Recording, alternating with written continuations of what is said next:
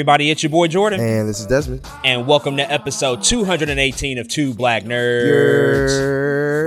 That's right. It's that time once again for us to bring you our opinions and hot takes on all things fandom, pop culture, and entertainment. As always, you can find Two Black Nerds wherever you get your podcasts. Please make sure to hit that subscribe button and leave us a friendly rating and comment to show your support. And of course, join in on the conversation each and every week by following us on all social media at Two Black Nerds. We appreciate that. Love y'all. And let's not forget to mention we have merchandise that's available now at twoblacknerds.com. Go check out our Nerds of Mischief collection inspired by Loki. We got t-shirts, crew necks, hoodie stickers, mugs, and tote bags. So go ahead and place those orders right now. On today's show, we'll be reviewing the 10th television show in the Marvel Cinematic Universe, Echo. We'll start by sharing our overall thoughts about the new series, and then we'll do a spoiler-filled deep dive on the show's characters and major moments. But before we get to any and all of that, we're kicking off this week's podcast with a brief recap on Echo's introduction and development in the MCU.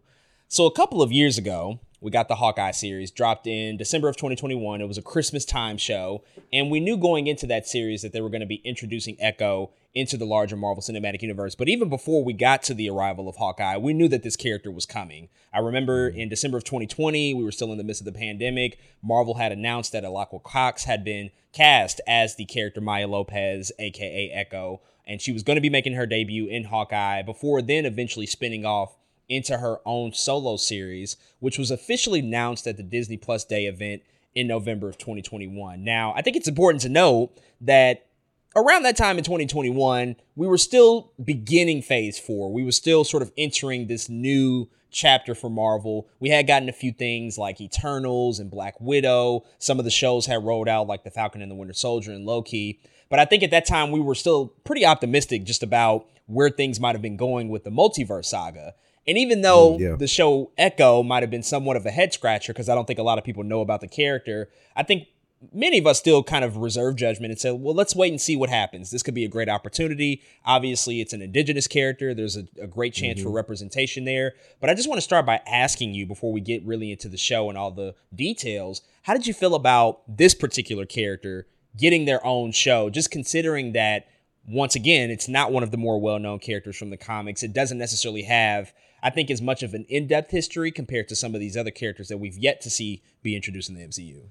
You know, it's it's such a I think a weird thing to place a little bit and where on how I feel about uh Echo and what it means for a character like Echo to get a show because I think a lot of us when Disney Plus when we knew Disney Plus would be a thing, I, I know I was excited to potentially for that to be the, the avenue for lesser known characters to get some kind of limelight, right? I mean, by this time now, I mean now, as we're talking today, we have Moon Knight and we have, uh, uh of course, uh, of course, don't echo in there, but we have Miss Marvel. You know, we have look, we have all these characters that weren't the big household names in Marvel comics, and I think to that to that degree and to that point, I at least was somewhat interested to see what they could do um, with a smaller character like Echo. Uh, but it's it's also like one of those things where okay, did they make us care about her enough in that in that early series? Did we get excited enough when we when we seen Hawkeye um, for for this to be you know warranted for people to say, oh yeah,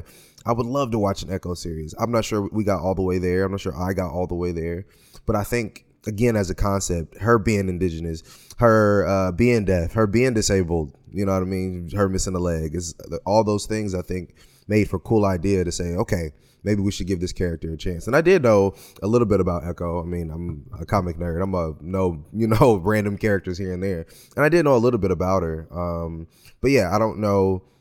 I was kind of in the middle when it came to okay, let's let's have a whole show about this character or not. I, I really I've, I've always kind of been teetering. Mm, maybe do we need it? And then ah yeah, I can see where this could be a good thing. So I, I've always kind of stood in the middle when it came to who Echo was. I think as a character and if I wanted to see her in her own TV series.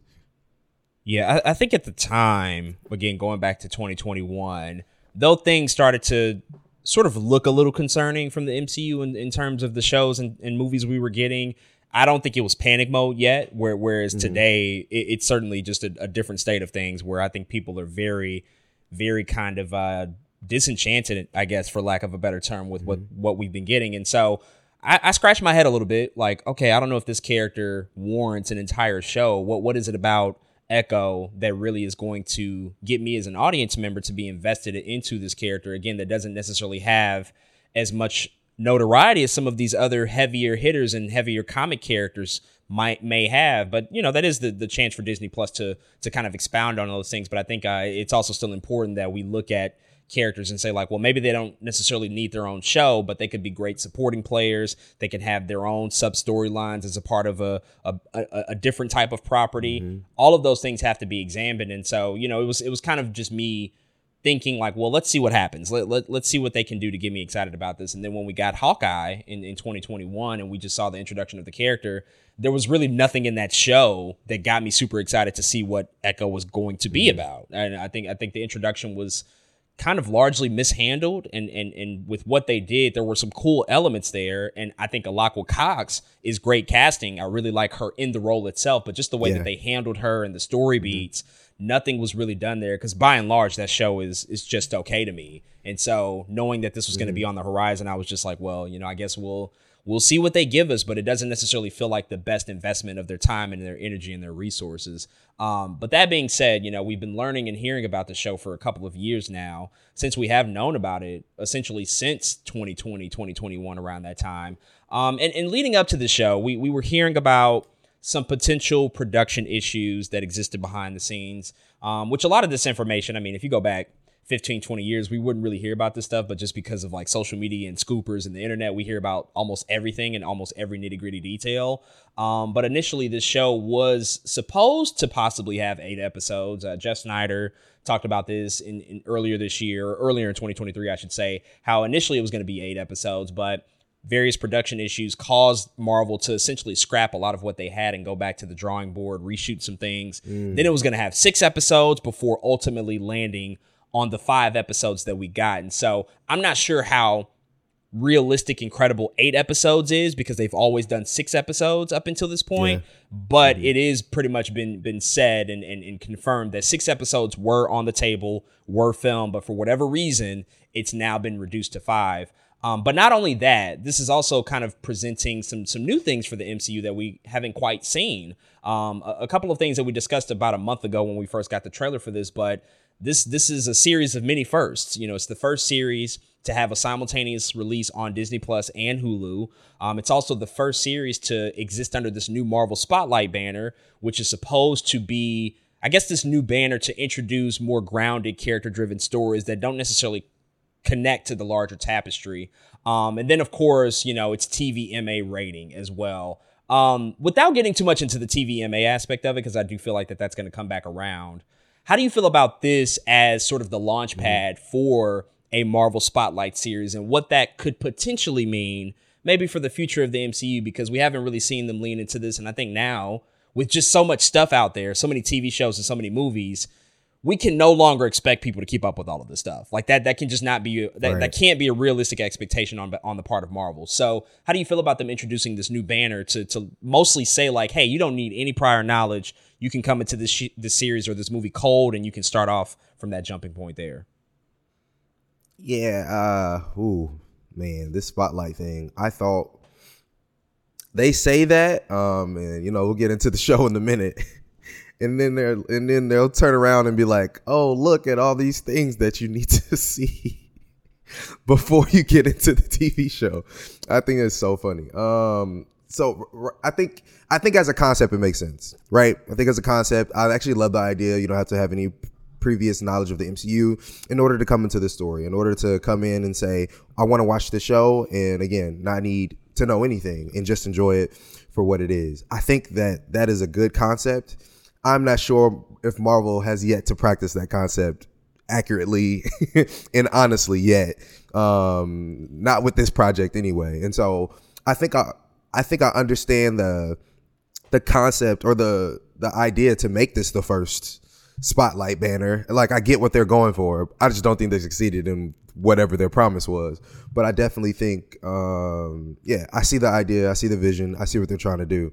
Uh and so maybe again, maybe this was a good test for them. Maybe they get a lot of feedback from the show in terms of how they feel about the spotlight banner, even as we're talking about it right now.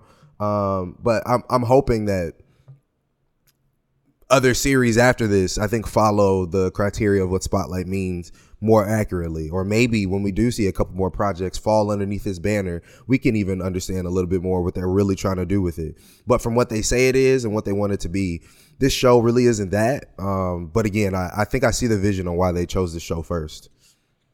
Yeah, and this was also a later edition that you know I don't think I don't think in the conception of the show when it was first getting off the ground years ago that they had Marvel Spotlight mm-hmm. in mind. This feels like a reactionary attempt to do a few things. You know, one, set it apart from other things that we've seen, again, because of the rating of the show, um, the inherently, mm-hmm. I think the mm-hmm. inherent lack of knowledge that exists on the part of audiences as it relates to the character of Echo.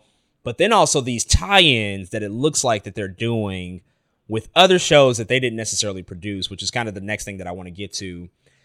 Before the show released, or right yeah. around when the show released, um, it, it was it was seemingly confirmed that the Marvel Netflix shows, which it's important to note, were not produced by Marvel Studios. So those shows, when they aired on Netflix all those years ago, Kevin Feige and his whole team did not make those shows. They were made by an entirely separate division of the company, Marvel Television, when it still existed. Mm-hmm. And they entered into this pact with Netflix, agreed to do a number of shows, and for the most part, at least in those early stages, they were successful before they kind of weren't. Um, Daredevil was a great success. Jessica Jones early out the gate. Luke Cage. And then things started to falter with Iron Fist and the Defenders. Oh things became very, very shaky before eventually all of those shows ended up getting canceled by Netflix just due to the high production costs and the fact that they weren't being watched by a ton of people. So then, once they existed on that platform for a while, the rights reverted back to Marvel Studios proper to have mm-hmm. those shows. And as you can go on Disney Plus now, you'll see that they exist there. And they've always existed under their own tab called the Defender Saga. You know, Marvel has other things like the Fox movies, other animated shows from the 80s and the 90s that they did not produce, but they're, they're there on Disney Plus because they have those rights back. Um, mm-hmm. They're not a part of the quote unquote sacred timeline. That is at least until now, because right as this show was debuting this past Tuesday, um, it, it, it looks like the powers that be over at Disney Plus and Marvel have decided to add those shows into the proper MCU timeline. So if you go on Disney Plus and you go to that MCU timeline tab, you will see shows like Daredevil and Jessica Jones and Luke Cage and Iron Fist and The Punisher all exist within that timeline. Now that's largely been that's been that's been the opposite of what they've told us. You know, they've always told us like, yeah, that's a separate division of the company. Who knows what could happen, but they've been very cagey about just the status of whether or not those shows exist in this timeline or not. We've also had questions as fans as to whether or not the, the versions of Kingpin and, and Daredevil are those the same versions of the characters from the shows on Netflix as what we're seeing mm-hmm. now since they've been introduced to the MCU. So, with all of that said, man, I want to ask you, how do you feel about that? How do you feel? Uh, how do you feel about the fact that it looks like now they are officially canonizing all of that material that Netflix produced with Marvel Television all those years ago, and I think by and large, from what we're seeing in this show and just also what they're telling us, it, it does appear that everything that happened is canon. Those are the same characters, and we're now just going to continue their storylines in the MCU. You know, I really, really want to love and like this idea um, that the, all those shows are canon. they meant something to what we're doing right now. Uh, part of me part of me really likes that. Part of me, again, you just said it, man. They were they were cooking with grease uh, over there on Netflix, man. Jessica Jones, Luke Cage, and Daredevil were doing things that we enjoyed, and and while those shows were happening, uh, as as much as we love them, there was a little bit of weirdness. I think even in as, as a fan, it's like, dang, this stuff is really disconnected from everything else. Will we will we never get Spider Man and Daredevil on screen at the same time? And now that they are being you know seemingly made canon i think it, it, it there, there there is a lot of potential there for this to be a good thing for this to be um substantial. Yeah for for it to mean something in, in terms of mcu timelines and all of this streetness that they that it seems like they want to do. Um but again the only my only drawback is they have to do it right and it has to feel because those those Netflix series were so separate, the the grittiness of them were just so different, man. The direction was different, the tone was so different than what the MCU is, and and I think that's my drawback. Is it's going to be hard for them, I think, to balance. Oh, the, all of those shows are canon now, but now what's what's the what's the tone like? Are, are we going to get the real? Daredevil season two. you know, what? are we gonna get like Punisher kind of feel in this in this universe? Can they make the two coexist? And so I think I, I really like that idea of making it canon. It's just we gotta we gotta make sure we take we gotta take care of it as it was taken care of on Netflix, and I think that's my biggest thing. Yeah, I think um, there have been so many questions, and I've had conversations with people all the time just about whether or not this was going to happen, whether or not it was realistic, and again for a long time because there were there, there was legitimate tension between Marvel Studios and Marvel Television for a long time. Um, this this just didn't seem like it was going to be a reality that they were going to eventually bring in this stuff in the fold. But now that Kevin Feige oversees everything, you know anything is essentially possible. And I think that it's the right decision to canonize these things because there, there was so much good stuff that was done in those shows, even even above some of the things that I that I think are drawbacks of those shows. I don't I don't think they were perfect mm-hmm. by any stretch. There there was right. there were a lot of times where I looked at those as you know kind of failed experiments in some regards, but I think the positives outweigh the negatives, especially as it relates to what you can do in the future and how you can make these mm-hmm. characters and these stories interconnect with things that they've already set up in the MCU. And and and and that foundation is strong enough that you can take this and really do so much with it. But uh, to the point that you said earlier, I mean, to replicate that style and tone and, and what they achieved all those years ago has just never really been Marvel Studios style because they've established right. their own house style. And and to now try to figure out how to how to really um I think really remedy just you know that that that disconnect, that mm-hmm. dissonance that we're going to experience, and those questions where it's going to feel a little, it's going to feel a little jarring, like it doesn't feel like the same person, but but they're telling us that it is. Um, they have a lot of work cut out for them to to get us there to that point, and I think this kind of informs a lot of what's happening with the Daredevil show and just the conversation yeah. around Born Again and the fact that they have gone back to the drawing board, they've essentially scrapped everything that they've already done and now there's the reports that the characters of, of Karen and Foggy are going to return, you know, really to, again, I think once again, grounded in the fact that this is mm-hmm. the same show, the same characters, the same story. It's just done under a different studio. Um, that's the right stuff to do. Those are the right yeah. moves to make. But um, it, it does it does go beyond that with the execution, how the show is conceived, the writing, just the overall tone as well, and, what you're trying to set out to do here. Because it's one thing to just say like, yeah, we're magically connected now, but mm-hmm. it's another thing to make it feel seamless. Like exactly. we leave Daredevil season three and now we come into here and it, it, feels all connected. And I just rewatched Daredevil season three to just kind of remind mm myself of that tone and that style. And I'll just say, you know, when you look at Echo, and it is a separate show entirely and a separate character, but they don't feel connected. these do not feel like they're of the same mind, you know. Yeah. And so I think uh, they have more to do to get to that place mm-hmm. eventually when Daredevil Born Again does come out. But um, let's go ahead and dive into this show in all the nitty gritty details. And so we're going to officially kick off our review of the brand new Marvel Studios television series, Echo.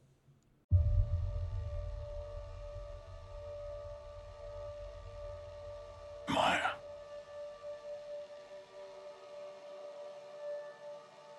I see everything that you are. I always have.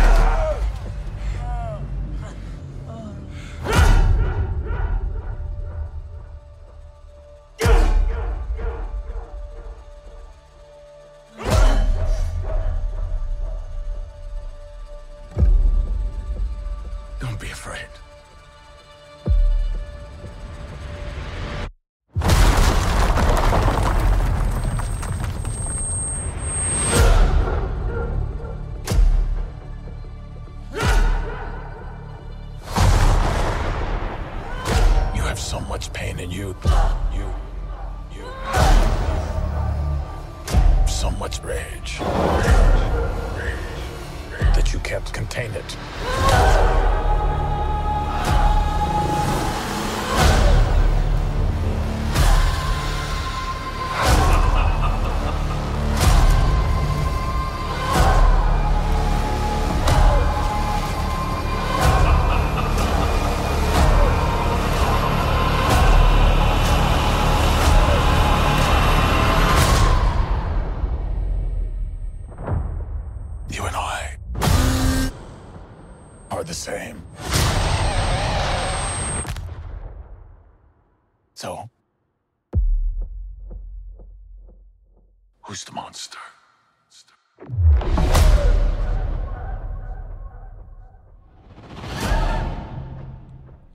So the head writers for this show are Marion Dayre and Amy Rardin. Sydney Freeland leads the directing team, and it's starring Alaqua Cox. She's also surrounded by a supporting cast of Chaske Spencer, Devery Jacobs. Also, Vincent D'Onofrio comes here as Kingpin. We've seen him a lot in the marketing as well.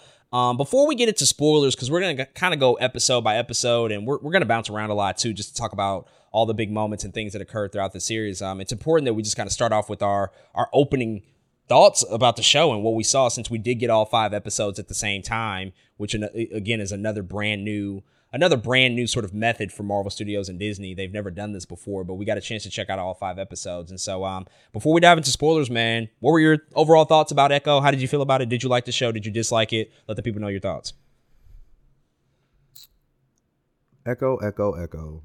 I think, I think I would call this show a, a failed experiment, but an okay show. If that makes any sense, I think I think they they set out to do something. I don't think they necessarily succeeded in that thing per se, but I think it was just it turned out to be an okay show overall. Not great, not a super train wreck, just a a Disney plus MCU show um, is exactly the best way I think I can describe it. There are things in here that you've seen before.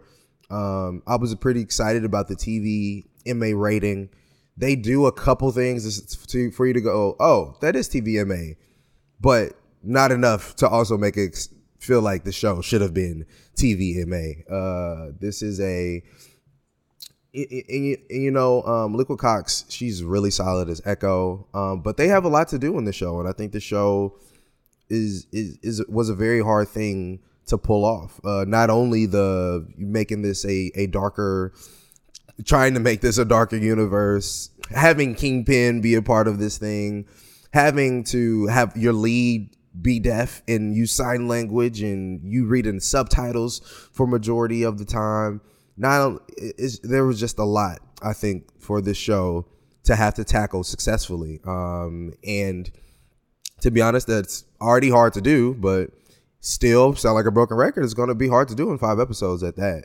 Um, and so it's it's it it was just turned out I think fine overall. There's some things I really like and some things I just it felt generic and like we had been here before and seen some of these things before. I think the show succeeds the most where I think Maya Lopez is allowed to be Maya Lopez in any given scene. She has street smarts. She can fight. and a lot of times those were the scenes I was like, okay, this is where I want to be. Um, they this show also made attempts for us to explain to us and made some changes even to the character a little bit to explain to us why Maya Lopez is called Echo. There's a lot of family things in here.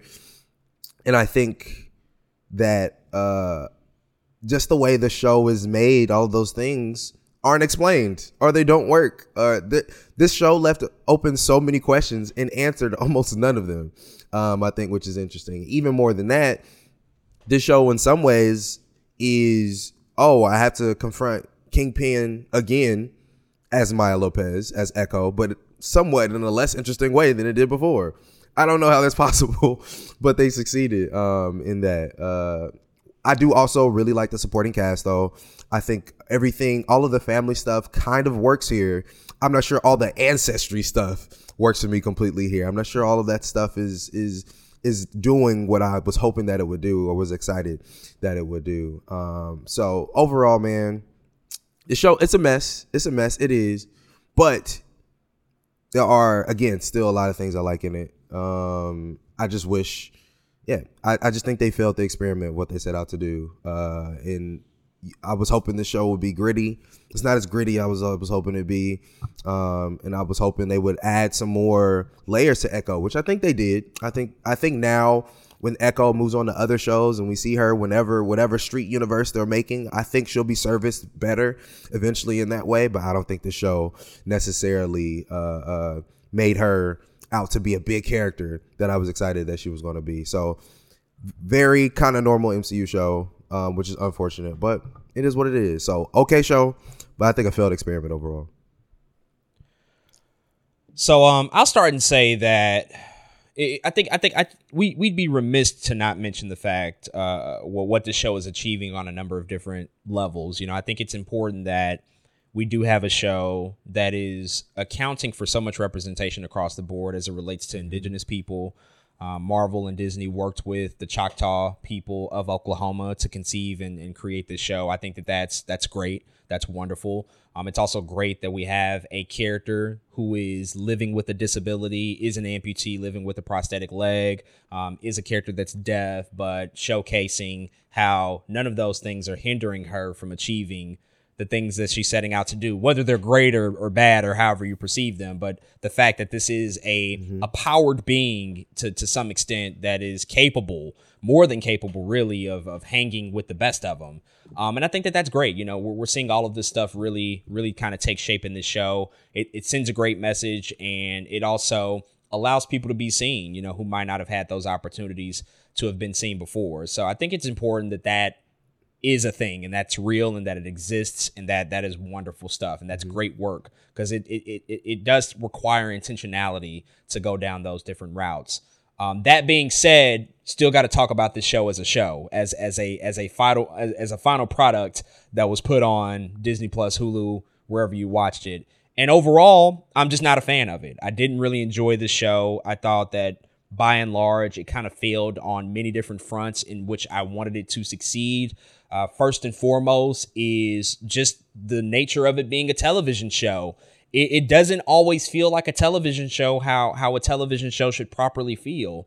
This does certainly feel like the possible victim of too many cooks in the kitchen. I think that the production issues mm. that we've heard about certainly came to pass in the construction and the development of the series. I was watching several episodes where I could just tell that they were chopping and editing stuff together and kind of pulling together this Frankenstein monster of a final story, of a final episode. And it was really jarring for me. And I think that uh, you can just kind of see the seams coming apart from behind the scenes where they didn't really they didn't really know where the direction of the show was going to go about midway through, or at least it started off as one thing and then it just transitioned into an entirely different thing. And I think you can kind of see that vision just get lost the more that you watch it. Uh, from another perspective, as a story, it doesn't really do much for me either because after I walked away from watching the show, one, I think that a lot of the supporting characters who I, I, I was really excited to see, I think a lot of them were just largely underserved and underutilized. Um, it, it, it, it's really interesting because a lot of the cast here were also in Reservation Dogs, which is a tremendous show. I would recommend people watch that on Hulu. Mm-hmm. It's great. Many of the cast members from that show are in this show, and you can just see the distinguishable differences in how they're utilized and how you connect to them as characters because here you don't really get much time or opportunity to actually develop a relationship with them because we only have five episodes and the and the the, the, the way that the episodes and the real estate is used is not all that great and, and and I was left disappointed by that. But then first and foremost with the main character of Echo you know played by Alaqua Cox um I thought that the way that they just brought her to life on screen was fine I liked what Alaqua did with the performance because she she has a great commanding screen presence mm-hmm. but the beats that they utilized for her in the story that they that they gave her and just how it took place over the course of the five episodes. I, I'm just unsure about how we're how we're supposed to feel about her after all of this. I don't know if we're supposed to walk away thinking that she's heroic or if she's supposed to be an anti-hero or just a, a pure villain because her motivations tell us one thing, but then the end of the show, when she now comes into her own, I guess, you know, for for for lack of a better term, without getting into spoilers, it just sends a completely different message, and that just left me confused. And uh, you know, I think last and certainly not not least, you know, it's just the the whole um the whole marketing for the show and just the way that they wanted to win us over. The fact that they slapped on the TVMA rating, the fact that they yep. leveraged Kingpin and Daredevil in the marketing to no end. Um, from that perspective, I guess it's smart because you want to get people to watch this. But when you watch this show, all of those things kind of falter. And, and and and first and foremost, it is the rating itself, the fact that they led us to believe that this was going to be a super mature, super gritty show, and it didn't feel like that at all. It felt like a traditional MCU show with a couple of violent scenes. And and I always tell people, you know, at this point, at this day and age, it is no point to get excited about trailers anymore because trailers mm-hmm. can do such a magnificent job to make you believe that you're going to see something and then by the time you arrive to that final product, it will be an entirely different thing. So many, so many different variables come into play behind the scenes for these types of big projects. And so a trailer, it did what it needed to do. It's supposed to get you excited. It's supposed to get you to that level of thinking, oh, they're they're gonna be doing something different here. But when you really watch the show, it's not all that different. You know, it's just a couple of violent scenes, and and it's one thing to slap on that rating. It's a, it's another thing entirely to conceive and conceptualize a show from the very beginning to be that to have the tone, the subject mm. matter, the themes, the characters actually mm-hmm. live and walk that every single day in, in the story that they're trying to tell. And that's that's why I'm glad I rewatched Daredevil season three because you can see the differences. And and what's interesting about the Netflix yeah. shows, the TVMA is not because of bad language. Like they don't ever say like crazy shit in those shows. They don't ever drop f bombs. right. They don't do stuff like it's all due to the tone and the subject matter. Like there's yep. there's small things like when you see when you see Matt Murdock and he has huge scars on his body from just the toll that that that that him being Dare, Daredevil takes on him, you can see the stitching, you can see the blood dripping. Like it's small stuff like that that adds mm-hmm. to that mm-hmm. rating, that adds to, to to the maturity of the of the subject matter.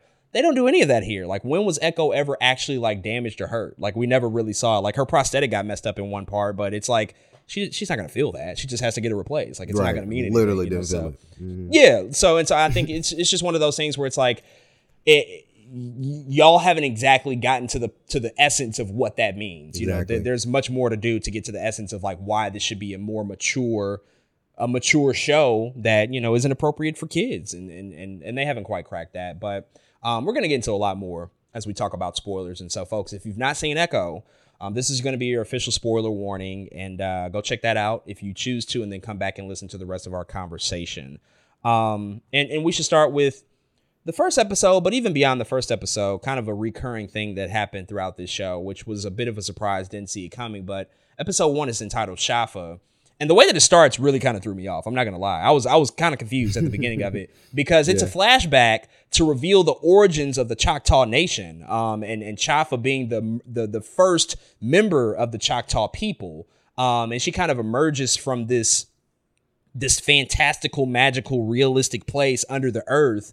Um, again, I think just coming into an Echo show when we see the trailer and we see the marketing, all of it feels very street level. It's supposed to take place in Oklahoma. We start off with this really fantastical beginning that feels, you know, I think more traditional MCU like what we've seen, but this mm-hmm. isn't the only time. We we have several other flashbacks happen throughout the rest of the episodes. Um, some of them taking place in the very very distant past. Some of them in the in the more recent present. But the second episode has one that takes place in 1200 AD. We get to see a Choctaw stickball game. Um, there's another one in the late 1800s. We see another one of her ancestors, Tuklo. Um, so this is again a recurring thing. But as we get to the later episodes, it, they become a little bit closer to the story and where it lands. We see a young a young Maya. We see her relationship develop with Kingpin. But what did you think about that that that that specific sort of trope? I guess being the way that we kicked off every episode and how it sort of set the stage for potentially what the themes were going to be in that respective episode.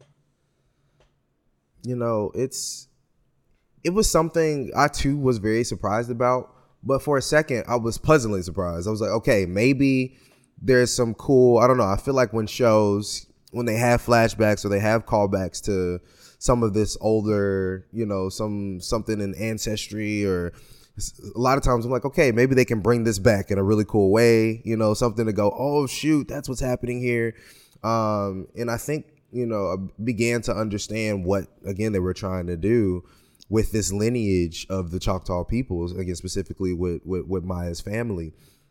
And I think it was I, I think I, I like the idea, but I don't think the execution was there, man. I don't think what they were trying to do, the connection they tried to make us go between, uh, uh, I think Echo and her people paid off in the way I think it was going to pay off. And by the end, when it all comes together, I'm like, um, okay, you have to do all that, you know, kind of. And I was hoping that they that they use this as a, I think a little bit more um I guess like parallel lessons you know what I mean? I thought they would bring it home a little bit harder within each episode or within each flashback or within each thing that was happening. Um, the, in fact, the Choctaw stickball one in episode two was probably my favorite of the ones because it felt like the one that tied back and I understood the most. I was like, okay, actually like and understand this flashback in particular. So it was really in and out for me. Um, again, it, it, it, every time it happened, I was like, okay, this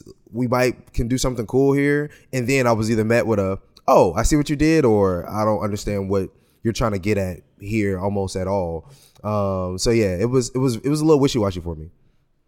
Yeah, I'm not gonna lie. I was confused. I was just like, "What? What's going on here?" Uh, it felt it felt very akin to Black Panther, but I think with Black Panther, we kind of knew and expected that that was going to be a thing. A lot of the mm-hmm. ancestry and the history and the lineage, but none of this stuff was really in the marketing. And so when I saw it, I was like, "What's going on here?" And then by the second episode, mm-hmm. I was like, mm-hmm. "Okay, I see what they're trying to do. They're connecting her to her lineage. You know, her mother and her grandmother and her great grandmother going back generation and generations, which I think is a cool idea, and I think that that makes sense, and it really." You know, as you alluded to earlier, it starts to speak to how she got her name as Echo. Um, that mm-hmm. in and of mm-hmm. itself is a cool idea. The execution of it, um, I don't know. It just again, it just felt jarring. It just felt really, really disconnected from everything else that was happening. Um, mm-hmm. Although on paper, it's like this is a really cool concept, and I do like the stickball one the best because that that one actually displayed I think a great sense of scale. You know, it yeah, was it was it was true. epic. It was huge. It looked it looked like they put a lot of money and thought into that that specific set piece. I really, really enjoyed that one. Um, and even the one with Tuklo in episode three, the black and white, I thought that that was more smaller and more intimate, but still really cool. I just think that mm-hmm. they don't really define it and make it clear. It just didn't feel clear as to what they were trying to achieve and how this specifically exactly ties into this whole exactly. journey until very late in the show. Like they they just circle back to mm-hmm. it towards the end, and I, I I don't think that that was necessarily the best usage of of this particular this particular uh, device, you know, to really connect us again to the the, the entire lineage of the Choctaw people and how it relates to to Echo and Maya, you know, as a, as a, as a character. But um, as we as we dive deeper into episode one, I think it's important to to really kind of talk about this one because this one is doing a couple of things. Like one, it, it is getting us caught up to speed with the present day and where Maya is, and the fact that she goes back to Tamaha um, to meet up with her family. She's been away from them for a while. But also, in addition to that, it is showcasing really kind of all of the events that have led us to this place and her connection specifically with Wilson Fisk, aka Kingpin. And we start with really kind of seeing how she lost her leg, but also how her mother eventually died. It was from a car accident, but it was a it was a sabotage incident. The, the brakes were were malfunctioning because somebody messed with them. Um, and her mother died. She has her leg amputated. But then that leads us to again this connection that she has with Wilson Fisk and also her father, and how he was very much tied in with the tracksuit mafia and and all of these things that really kind of shaped her in her early years. Um, but much of this was coming over from Hawkeye. Like a lot of this footage was lifted directly from the Hawkeye show. It was archival footage, nothing necessarily shot new, especially when we see Clint Barton show up and reveal to Maya that Wilson Fisk is, is responsible for killing her father. Um, how did you feel just about the construction of of all of this? The fact that they're trying to, on one hand, show us where we are now, but on the other hand, I guess for those people that did not watch Hawkeye, they're given a quick history lesson, bouncing back and forth between past and present timelines to get us caught up to speed it was messy, man. it was so messy. Um, because we I thought the Spotlight series was supposed to be you don't have to watch anything else. Um, and now we're doing all these crazy cuts to get us to say, oh, this is what happened in the events of Hawkeye. This is where this is this is how we get here to this character of Echo. Um, in at the beginning of this series, and, and, and man, it was a lot of like just crazy, again, just crazy cuts between those those flashbacks and what was happening. Not only that, um, but this episode has to present like a bunch of questions that are never answered ever. um, and, and we see Maya's Maya's mother dies um, due to somebody cutting the brakes. I think we're just supposed to assume that her dad's criminal background had something to do with what happened there. It was legit never answered. I'm like, that's a pretty big thing to happen, and us not to really dive deeper into that. But okay, if you say so. So that was kind of like a thing that wasn't answered. Something else that wasn't answered. That again, sometimes all you need is just like one quick throwaway line for us to be like, oh, okay, I can kind of believe that. And one of that for me was like, this dude Kingpin legit got shot point blank in the eye and lived. And then later on, we see him use a bunch of like different technology, you know, and it's like at least you can explain like, oh, this technology helped stop the bullet from killing me, or you know what I'm saying? Something really fast. We never hear it. It's just like he's alive because he's Kingpin. That's like the only answer. He has a godly skull. That that that bullet could not penetrate a skull because it's his skull is so fucking ridiculously huge. Uh, yeah, no, they, they never they never tapped into any of that at all. It was crazy. Never tapped into it. So I'm just like, y'all presenting some crazy questions and not saying any of the answers of what's happening. Um, and so yeah, a lot of that stuff was, ooh, I didn't I didn't know where to place it, and because um, and it, again, it made it's weird because I think individually it makes it makes sense. Like, oh, let's figure out um um what happened to Kingpin. Let's the car accident. All these are important things, but together they it was messy. It was it, it- it really was. Um, so yeah, it's crazy, man. Uh, yeah, I, I really, I was having trouble with this first episode because I'm just like, what are we doing with this with this pacing and this editing? It was it was bad. It was just like flat out bad. I thought that this was just like poor mismanagement of introducing a character and getting us caught up to speed.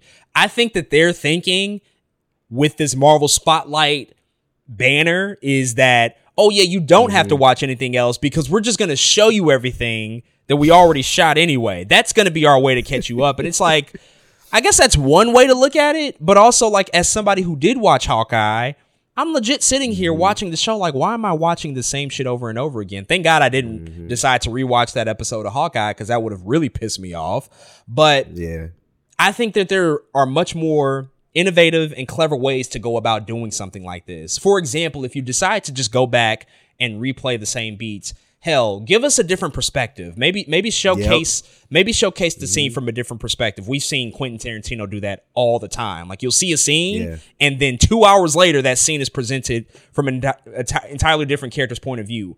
Or at the very least, extend it. Give us a little bit more material. Like show us a little bit mm-hmm. more to that scene that wasn't present in Hawkeye, so we can start to see and, and, and understand the dynamic a little bit more. But I I- I think the reasons they did, that they didn't do that is because this episode I think is, is clearly indicative to me that this was not the plan from the get go to do it in this manner. They chopped this mm. together. They used the pieces that they had to figure out well how can we how can we make all this make sense because we can't go back and reshoot that stuff. It'll be too expensive or the people aren't available. How can we try to bring this all together to make it make sense as much as possible? And so they put somebody in the editing bay to just bring over these disparate parts from an entirely different show and try to drop it into the middle of a of a completely new and different narrative and they just don't work together. They don't speak to mm-hmm. each other at all.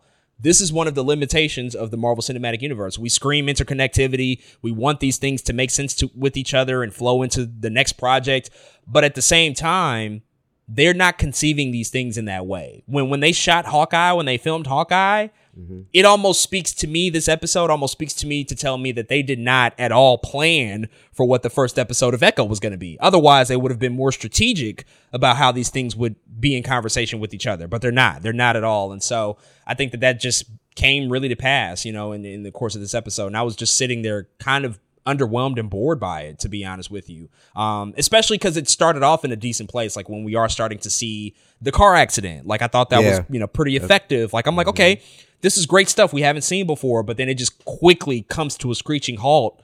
And for the next like 10 to 15 minutes it's like all this shit that i've seen before it was really really confusing to me.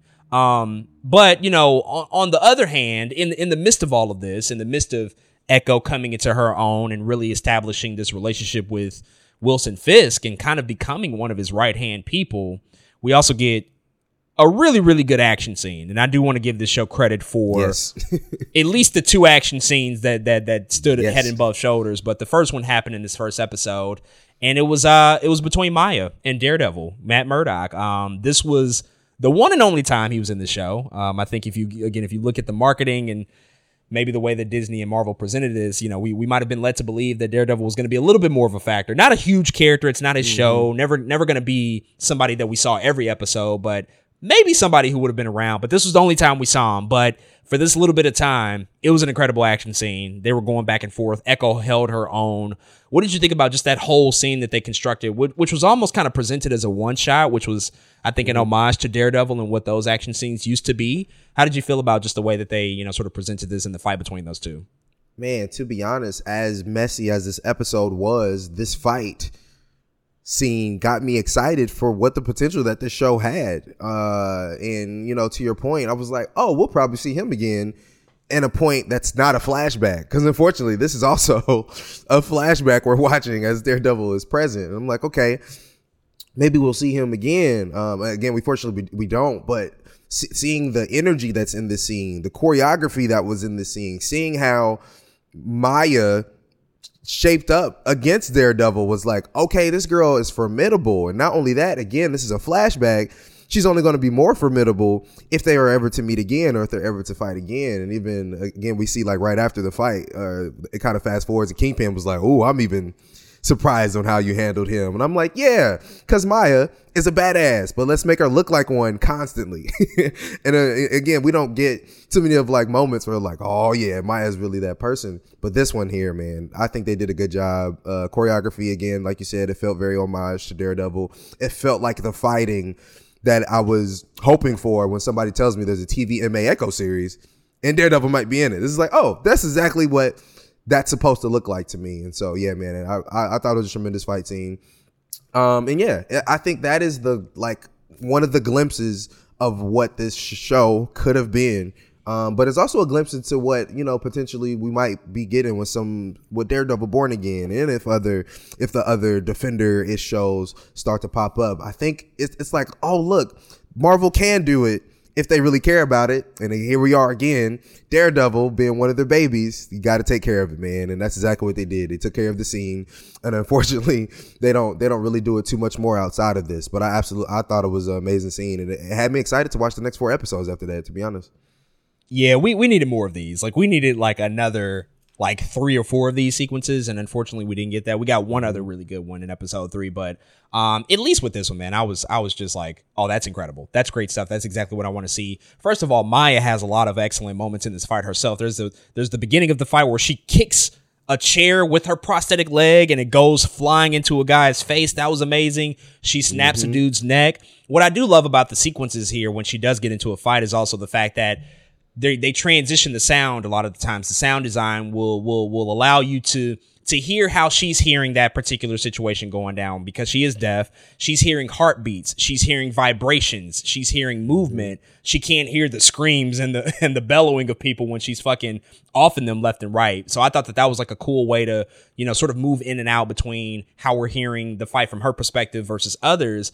Um, and then when Daredevil ent- enters into the scene, it, it's it's amazing. I mean, he's just all over the place. He's flipping over the fence. They're going back and forth. It's a it's a pretty equal matchup another moment that I loved is how like she's about to kick him, but she like delayed her kick to like anticipate his next movement and then she kicks him. It's stuff like that that's like really, really, it's really small movements, but it makes so much sense in just the choreography and the mm-hmm. dance that they're having because these movements, the fight is one thing, but like the fight has to mean something. Every movement has to mean something. It has to tell a story. And I think the story here essentially is to is to what Kingpin spoke about later when he's like, you know, none of my men have ever been able to stand up to him in that way. Like you're the only one who could do that. Um, and that just showcases, you know, how how formidable she really is. And so it was great and great to see Charlie Cox back here in the traditional red um, Daredevil outfit. Like it looked great. I thought all of that mm-hmm. stuff was just really, really well done. Can't wait to see more of him. Unfortunately, he was here only for this scene, um, which you know might have get, uh, again been like a, a, a tactic on the part of Marvel and Disney to say like, well, if you're not really going to be into the show, we're going to put Daredevil in the very first fucking episode. So if you if you weren't going to watch everything to begin with, here's your reason to stick around because this would this would get somebody I yep. think to to stick around and want to see you know what the rest of the show is going to be. Mm-hmm. Kind of like what you spoke about, like well maybe we'll see him again. I want to stick around for that, but they they didn't go back to that to that particular character. Um, but you know that sort of leads us to the end of that episode where she does return home, but she's she's also like trying to lay low. She doesn't really want any of her friends or family to kind of know that she's uh, that she's back home. Um, but but Henry, who is her uncle, you know, is sort of helping her, and he's also kind of this this uh, somewhat of a mentor figure. Obviously, brothers um, with with her father. Um, I do want to you know kind of spend a little bit of time talking about the the supporting cast here, the people that are rounding out this this particular family. I think for Maya, um, we have Henry, known as Black Crow, as well. That's her uncle. Um, her father isn't in the show all that much because he is dead in the present day.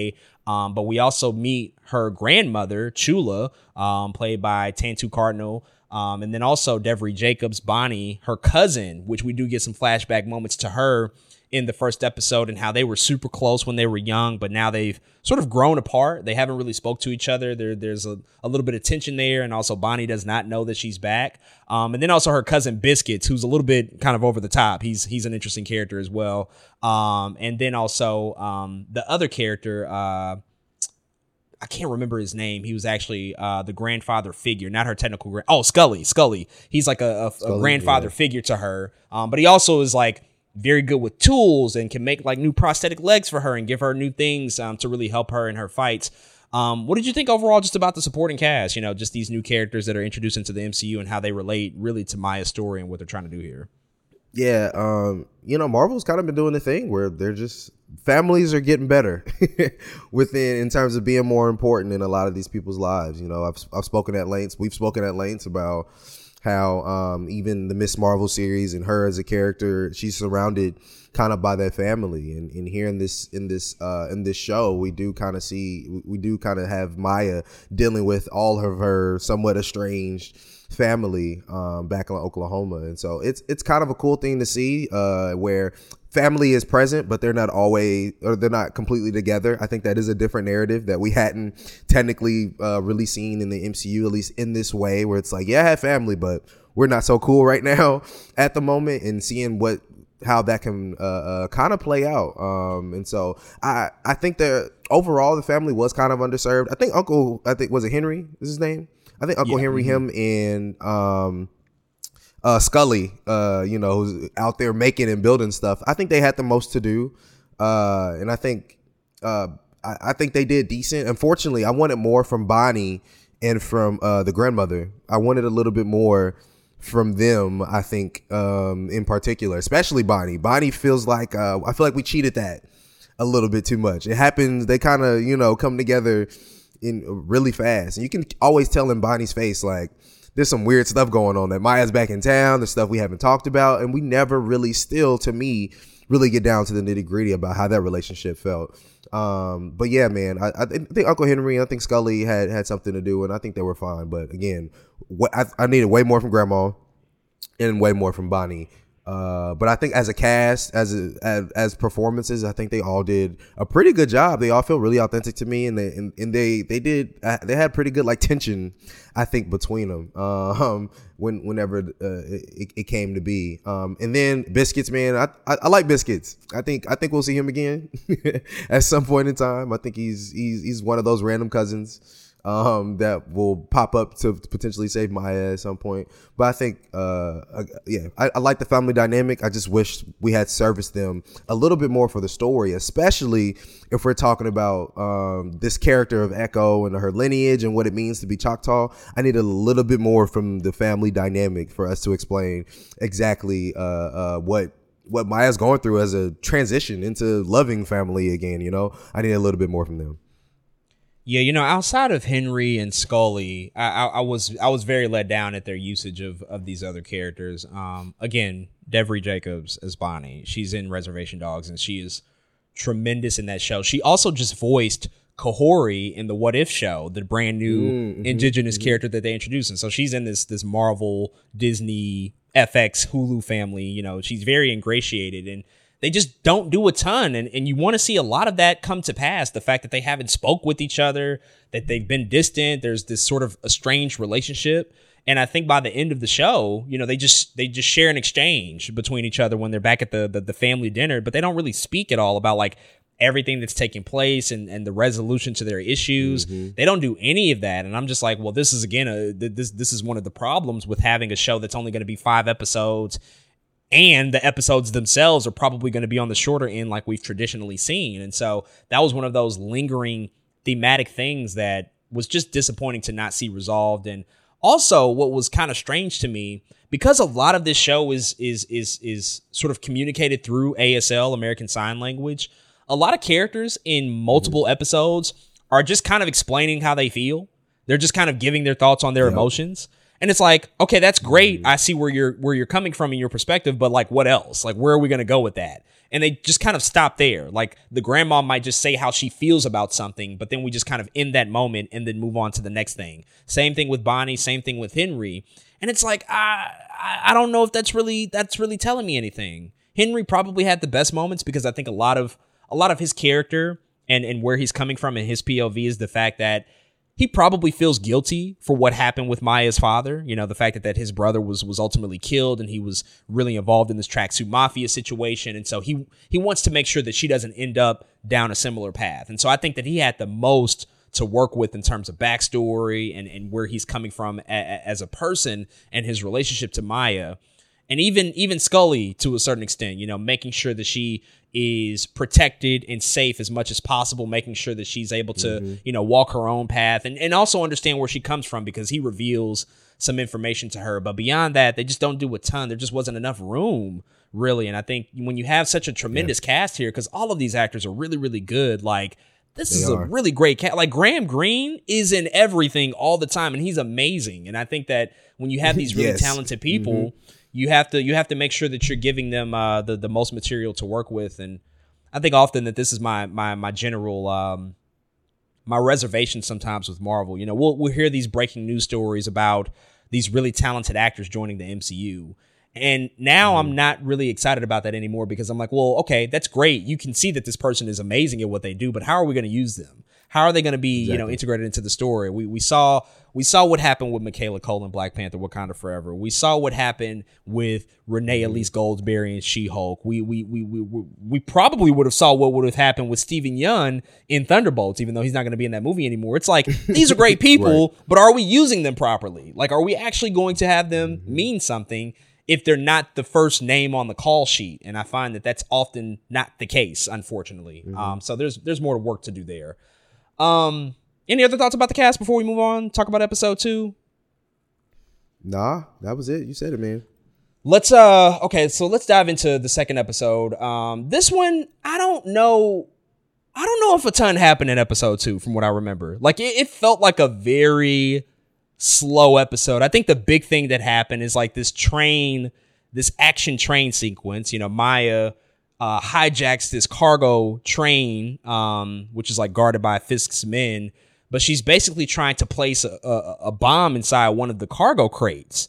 Um, and then it eventually arrives to one of Wilson Fisk's facilities and it explodes. So she kills like a lot of people. She's sending a message to Wilson Fisk. She does. She's here. She yep. wants to be the queen pin at this point of the show. She wants to be the person in charge and really take over his empire. How did you feel about this sequence and and and, and how it I guess spoke to her motivations at least early on because it does evolve throughout the show a little bit. But how did you feel about this sequence and how it sort of spoke to her motivations and what she was ultimately going after? So, man, um Maya, man, she I, one thing I have to say is she her motivations were moving way too much for me. There's one second where she was like, "I want to be the queen pin," and maybe not a couple scenes, you know, not too long after, or she talking about doing something else, or I don't know, man. She what she's trying to do in the show was always kind of confusing to me. What her motivations were were always kind of confusing to me um, because they weren't always clear. Uh, and, and when you think they're clear, they get muddled by something, either something she does or something. Yeah, I don't know. It, it, it was really weird, man. And so, like you said, not a lot happens in this episode because um, the flashback took a, a, decent amount of time. The train is like a whole 20 minutes.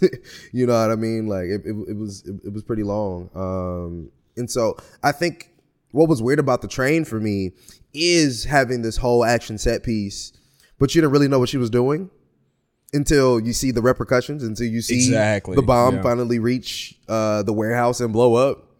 And I was like, I don't know. Part of me, part of me wishes I knew that motivation before, you know, part of me, cause part of me is like, oh, is she going to go through with it? And then when you see that she finally goes through with it, you're like, oh, wow, this girl is tripping.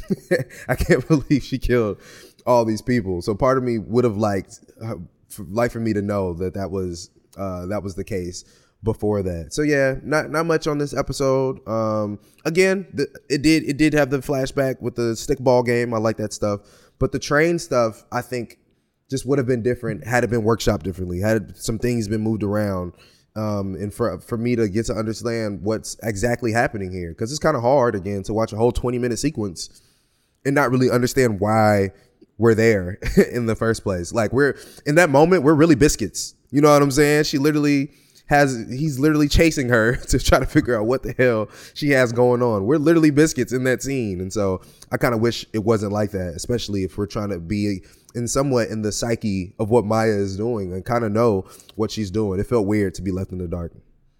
No, I completely agree. I mean, that what's crazy is that I think a train heist, train robbery, whatever you're dealing with, there is so much you can do from a filmmaking mm-hmm. perspective to make that like the most exciting thing possible.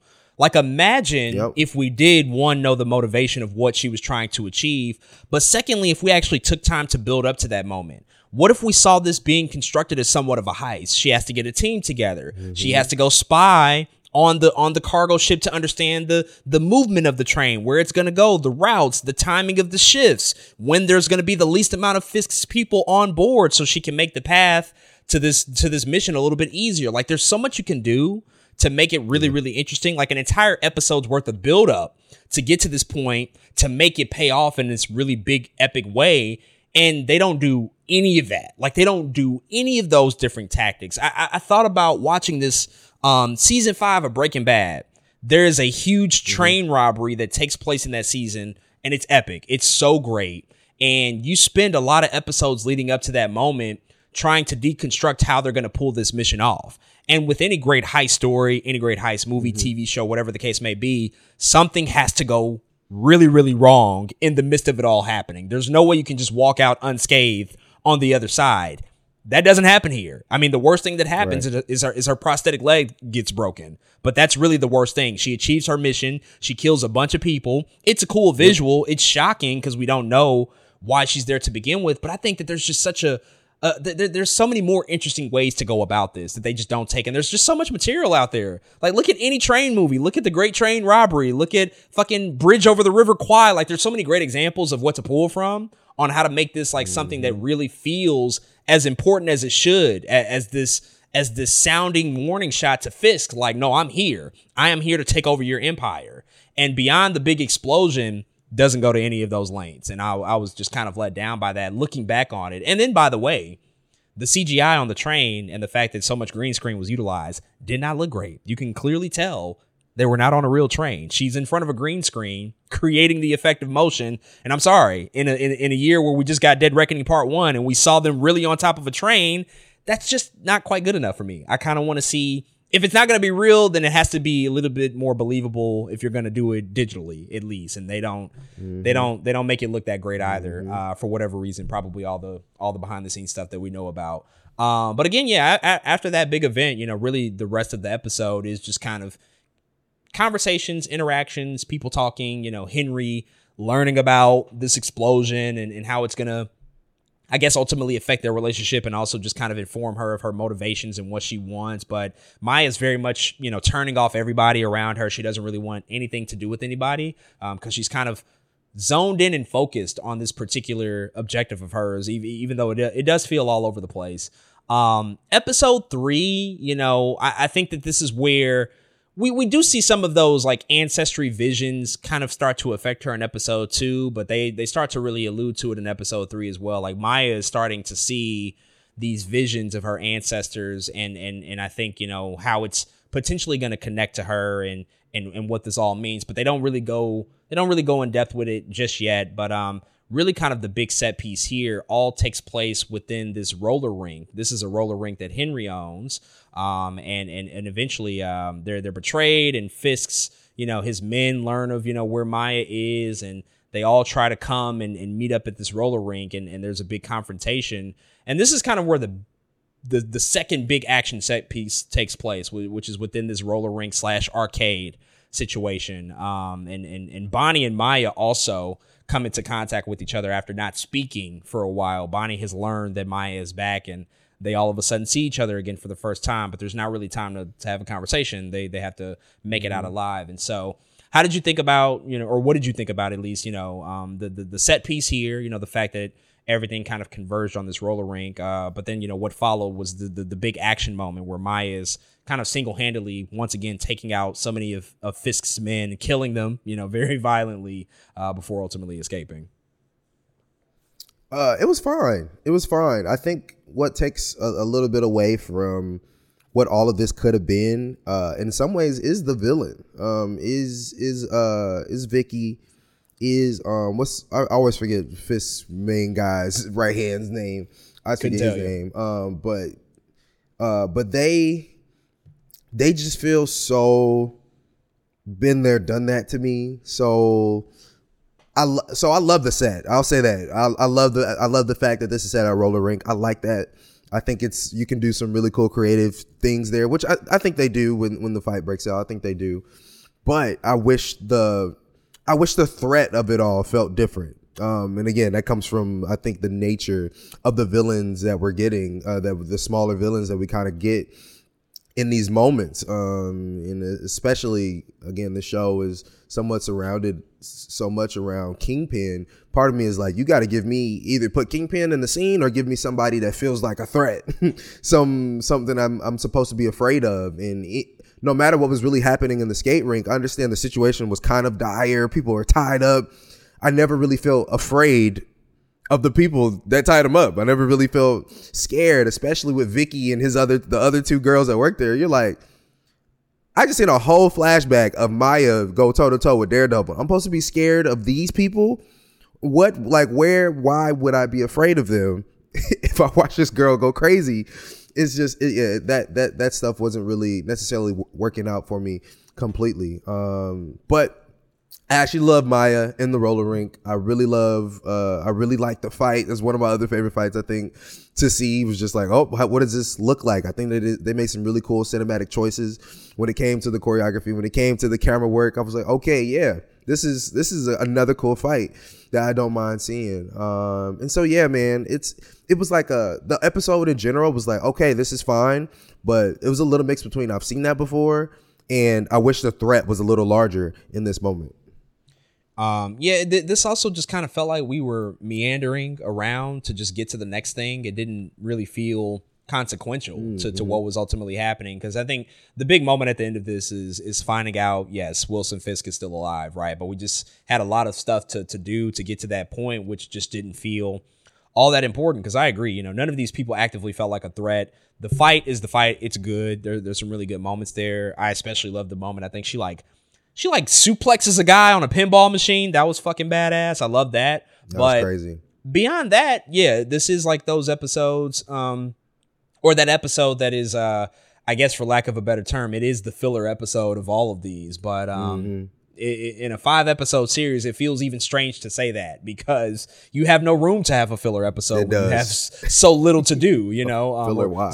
Yeah, like there, there's no reason for that at all. But um, yeah, not much happens here. I think the big moments are, you know, her coming into into contact with Bonnie again, but they they have to halt that. They have to they have to table that. You know, she tells her like, yeah, we're gonna have to we're gonna have to deal with this later because there's no no time to do it now. Mm-hmm. But um, eventually it does lead to this uh this this confrontation with Fisk. Her finding out that Fisk is still still alive. Um, she's leaving out of town, but um, she's confronted by him, and that leads us into episode four.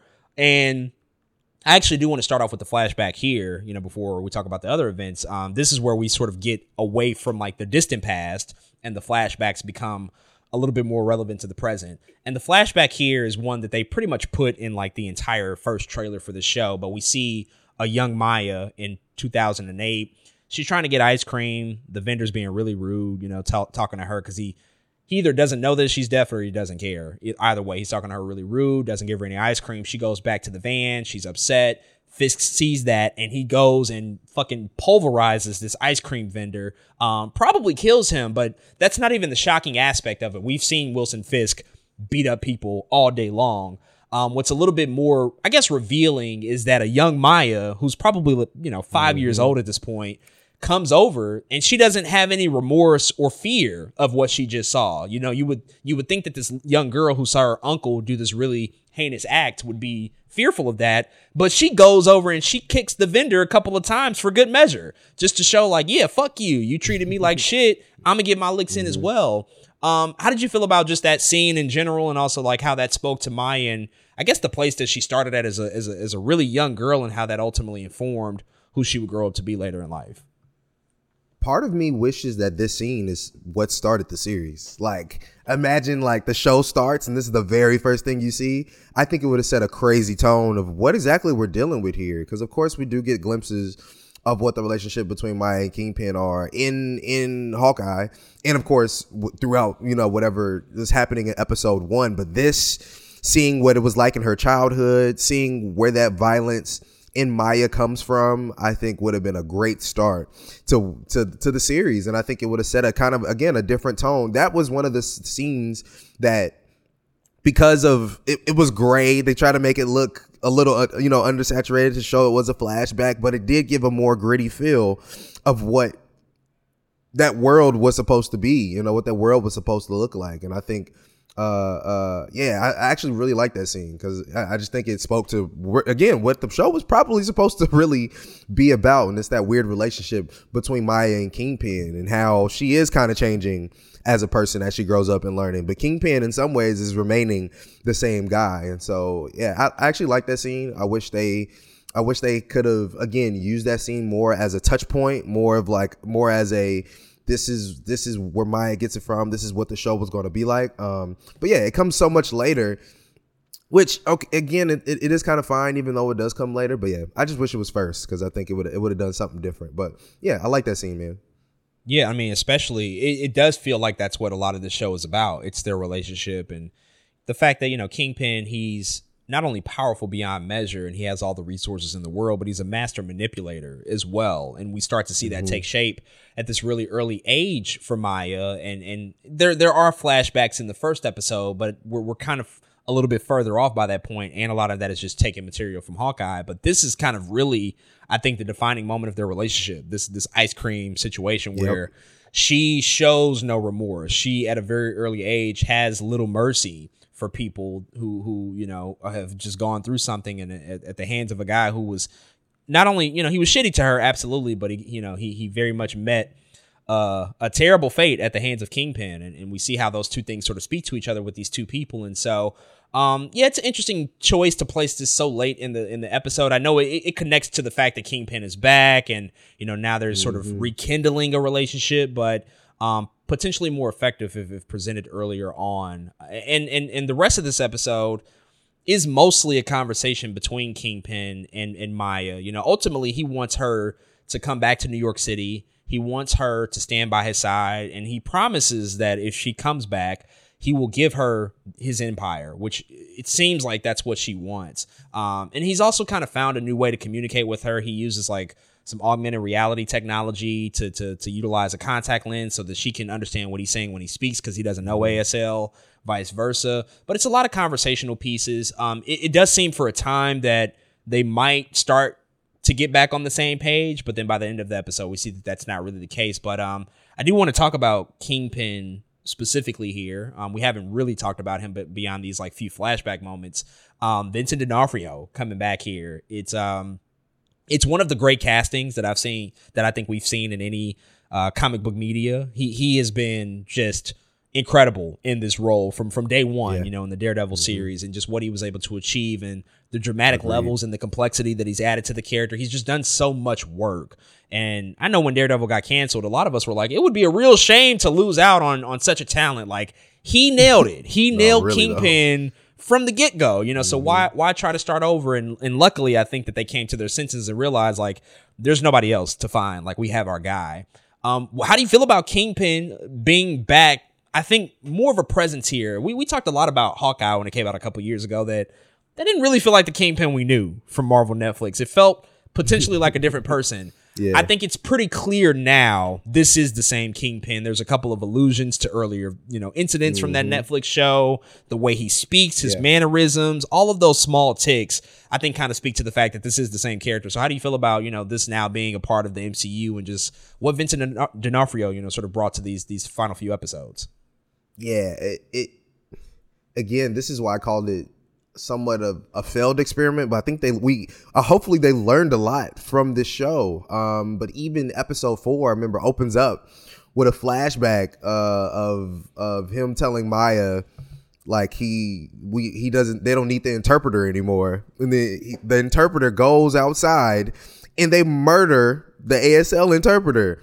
And I was like, oh, that no, this is Kingpin. Like this is that felt like Netflix Kingpin to me. I mean, you can see the blood on the plastic, uh, the way he chooses food. Even I was like, yeah, no, that's that's the Kingpin I know. And so I think, I think again, Marvel is they're slowly learning and maybe figuring out what it means to ingest this character back into their universe and what that can look like. Um, but again, just not enough of it. Um, and, and even uh, the rest of this episode, you even said there was a lot of talking between Kingpin and Maya, and I think there's interesting things there.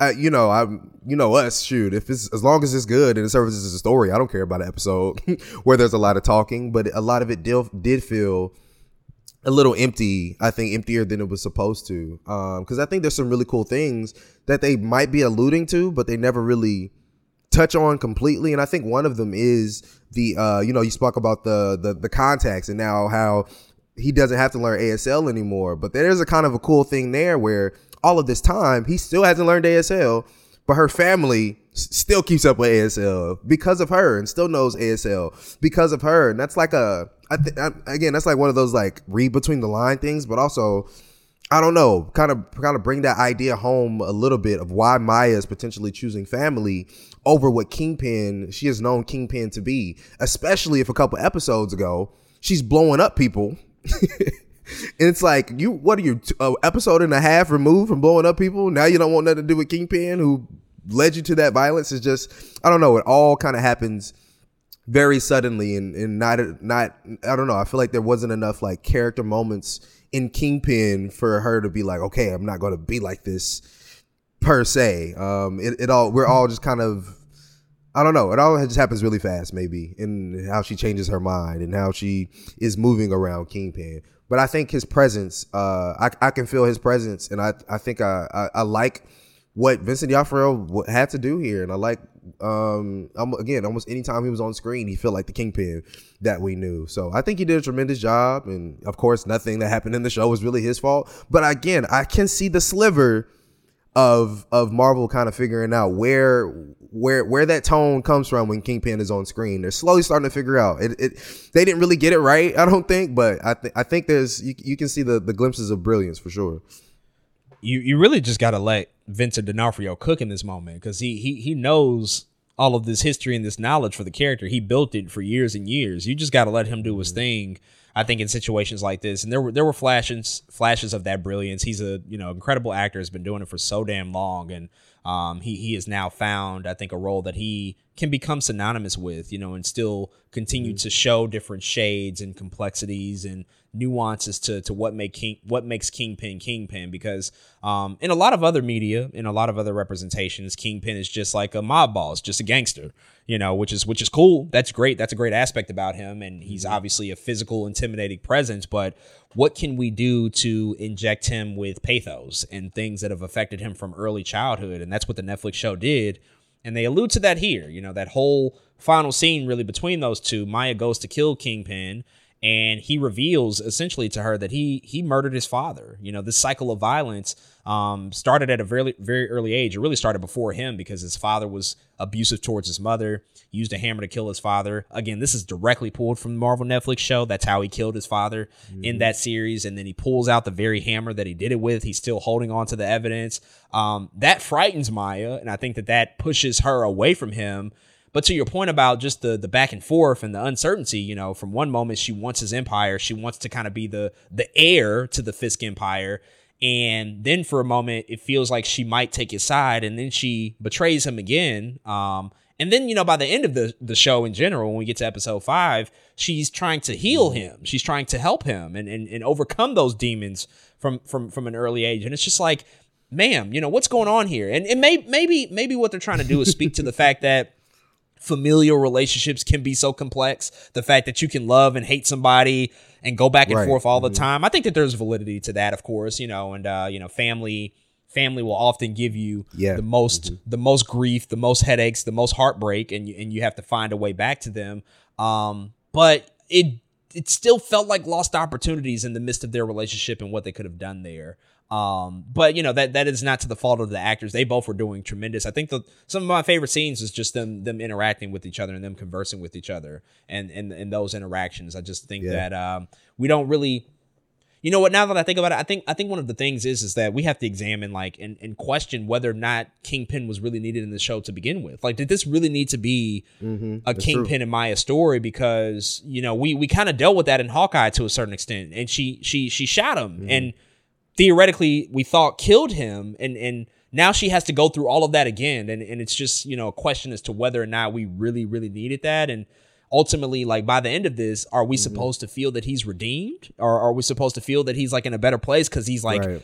confronted his past and, and and maybe he's setting out to do something greater than himself? I don't I don't know. They don't really give us give us any clear direction as to how we're supposed to feel about him or her at, at, at that particular stance. But um, as we get to Right. episode five, um, most of this episode takes place at a at a local festival. Um, this is, I think, the equivalent of what we've seen with a lot of Marvel TV shows.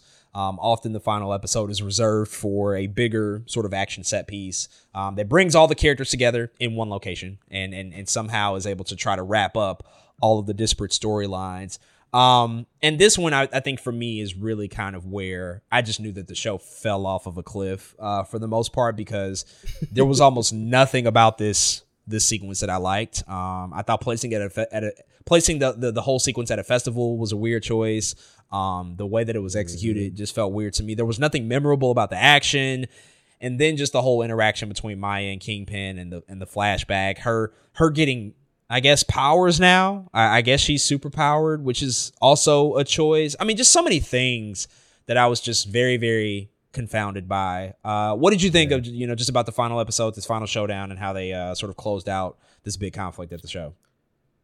So I I kind of want to speak about um, the suit that they end up giving Maya in this episode, and and about her power set too. So I think Marvel kind of ran into a problem when it came to Echo. Uh, if you remember a while back, some article came out or something, and Marvel was like, "Yeah, Echo in the comics, her powers are kind of whack." I don't know if you remember that. Oh, But yeah, that- yeah. That that whole thing happened, and her powers are pretty much to copy the fighting style of the person she's fighting, right? She's kind of like a taskmaster in that way. But now, before all of this happens, they already have a woman taskmaster who already does exactly that. So now you want to bring in Echo. What exactly are we supposed to do? Other than kind of change her power set. And I'm not I'm not mad you change, you know, somebody's power set if you make it make sense. Uh, I mean, Kamala Khan is way different. I mean, she's similar, but Kamala Khan is way different now in the MCU than what she is known to be in the comics as well. And so it's like, okay, you can change your powers. I get it, but make it make sense. And I think Echo, as I like the idea that her ancestry is echoing through her that we find out, right? I mean, it's kind of cheesy, but also like, I get it. I, it it's kind of cool at the same time. It's a little bit of both. It makes sense. That's fine. But to then say she has healing powers is crazy to me. I like. I don't know. Really, Fucking know glo- how we glowy got there. hands that can all of a sudden just heal the world. You telling me the same girl two episodes ago that put a bomb, that put a bomb in a warehouse, killed the, whoever was, the hell was in the warehouse. Only the two people walking out the goddamn warehouse survived. probably now has healing powers. It is. It is just like that's jarring to me. Like it made. I just wish it was something else. Like I don't mind them giving her powers, but healing powers is kind of crazy. Like I just didn't see that coming. Like I, part of me is like, oh, your mom's a healer. In fact, when her grandma said that, oh, your mom's a healer, I'm like, oh, what if Echo is just another thing? You know what I mean? Like maybe ev- the lineage is different. Maybe it's like Avatar, where all the avatars are a little bit different in whatever kind of way. but they didn't do that. They gave her the same healing powers. I thought that was crazy. Okay, that's one thing. Another thing is as much as her costume and her garb, her new garb that her grandmother made is supposed to be this representative thing of indigenous and Choctaw people, I don't like it. I'm sorry. I just don't like like I I think I was looking for something more to be honest, maybe a little bit more comic booky. They do like this really uh uh it's a bunch of leather, it's a lot of different colors. It does feel representative of indigenous people, don't get me wrong, but it doesn't feel like a superhero costume to me. I don't feel like it, it's not an exciting suit up thing that I was excited to see because even in the comics, she got like some black going on, but it's really it's sleek and it, it's a little bit more dumbed down. And I think they could have taken that and I don't know. You can you can you can add some echo to it, add a little bit of an, Choctaw people to the garb, but yeah, I just did not feel it, and I was. I, and, and and you could see the dress up coming for a while because you seen her grandma kind of working on it. It was like, okay, that's going to be her new thing, and then it's revealed, and it was just underwhelming. it was it was a very underwhelming get up, unfortunately. So yeah, Yeah. Can I speak to that? Yeah. Before we keep going, I, I think um, I, it's it's something really. It's something really frustrating about like seeing all of this like happen in real time where we do get the news in the article where it's like, yeah, we're not really fans of Echo's powers and so we're going to change them and give him give her some some other abilities. Or we see the same thing happen with with uh, Miss Marvel and we see how that's all brought to life on the big screen. It's something really frustrating about this just because it's like, all right, I think I think based in based in the decision in which it was made, kind of makes sense if you want to do something different, or if you don't want somebody to look too similar to, to, to another hero that's gonna have that power. But then when you see the actual like idea brought to life, that's where it's like, mm-hmm. so this is what y'all disregarded all of that for. This is like why we we decided to go this direction mm. because her powers from the comics aren't good enough or they're not cool enough on the on the on the I guess the small screen for TV, but we're going to give her something that feels the most generic and formulaic of anything. Her hands glow. We've seen fucking glowy hands in the MCU for years, like for so long. What does that tell me? What does that do? And then the fact that they are healing powers, um why? Why I just don't what what what what does she need that for? Like if this is supposed to be grounded, street level, mm. realistic, gritty, how the fuck is this going to work alongside anything else? Like you're telling me that she can do this stuff now that feels supernatural and now all of a sudden I'm supposed to believe that this is one of the grounded, gritty characters that that that should exist in its own separate sort of umbrella in the MCU. Like we should have this stuff not even really touch the larger cosmic stuff. I'd be totally okay with that. But mm-hmm. now because we're adding all this Yeah. other other shit to I don't really even know what the motivation. I don't know if it's to sell toys. I don't know if it's for cos. I don't know why they're doing it, but it just doesn't it just doesn't work. And it's not great and it's super generic and just super fucking basic of them to to go this route. Like this is just some really really odd stuff to do for a hero who in my personal opinion, her powers are good enough and I think that they are cool enough. The problem is what y'all did with Taskmaster. You sa- you decided to gender swap the character for whatever reason. Don't get that. Like why? Just make a make a different female version of somebody else. I don't know. Create a new character. Do something else more interesting. Do what you did in What If. Create a, an entirely new character, mm-hmm. Kahhori. Like that is a good idea. Like just go that route. But this shit that we're doing here, it's it feels pandering. It feels like it is pandering to to, to certain demographics and it's not it's not coming from a place that feels genuine or authentic because now i'm just looking at this character maya and i'm like i don't know what what what part of the the universe she's supposed to exist in now like i don't know where she where she works it's almost like what we saw with G'iah in secret invasion which was just you know we saw how that went so man, really though. And now it's like it's I feel like they took away so much from the character by giving her these powers, man. It sounds gave- Exactly. you gave, her something Yes. and took away more. Yeah, it's because now, oh my god, we're supposed to be. A, I don't know. It's so weird to place because she's supposed to be, and she went from an anti-hero. I think it's just you can't go opposite ends of the spectrum like that immediately either. It's like you killed some people, now you're a healer. That is crazy to me. Um, not only that, but now let's say let's say she appears in Daredevil, right? Let's say oh she's in Daredevil Born Again. Is she gonna pull up and just start healing people?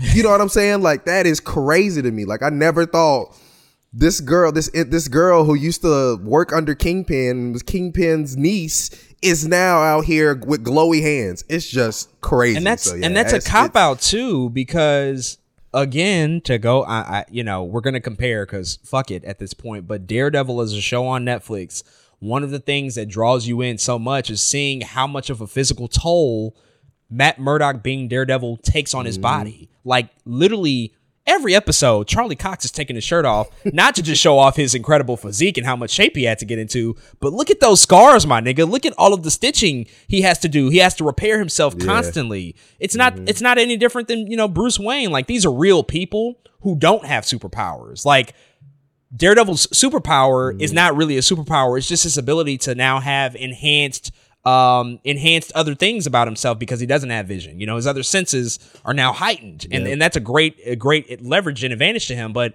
it would be the equivalent of a, of giving him powers, like putting some fucking glowing some something glowing inside of Daredevil, and all of a sudden it's like, yeah, now my guy has something supernatural going on about him. That doesn't make him special at all. It makes him just like everybody else. Right. And, and you know, to exact exact exactly what you said, everything that makes Echo special, they've now just taken that away from her because she can heal. She can do something that is not real. It's not based in reality. It's based in fantasy, and that's not cool. That's not cool for this character. That leave that for some other people. I just don't.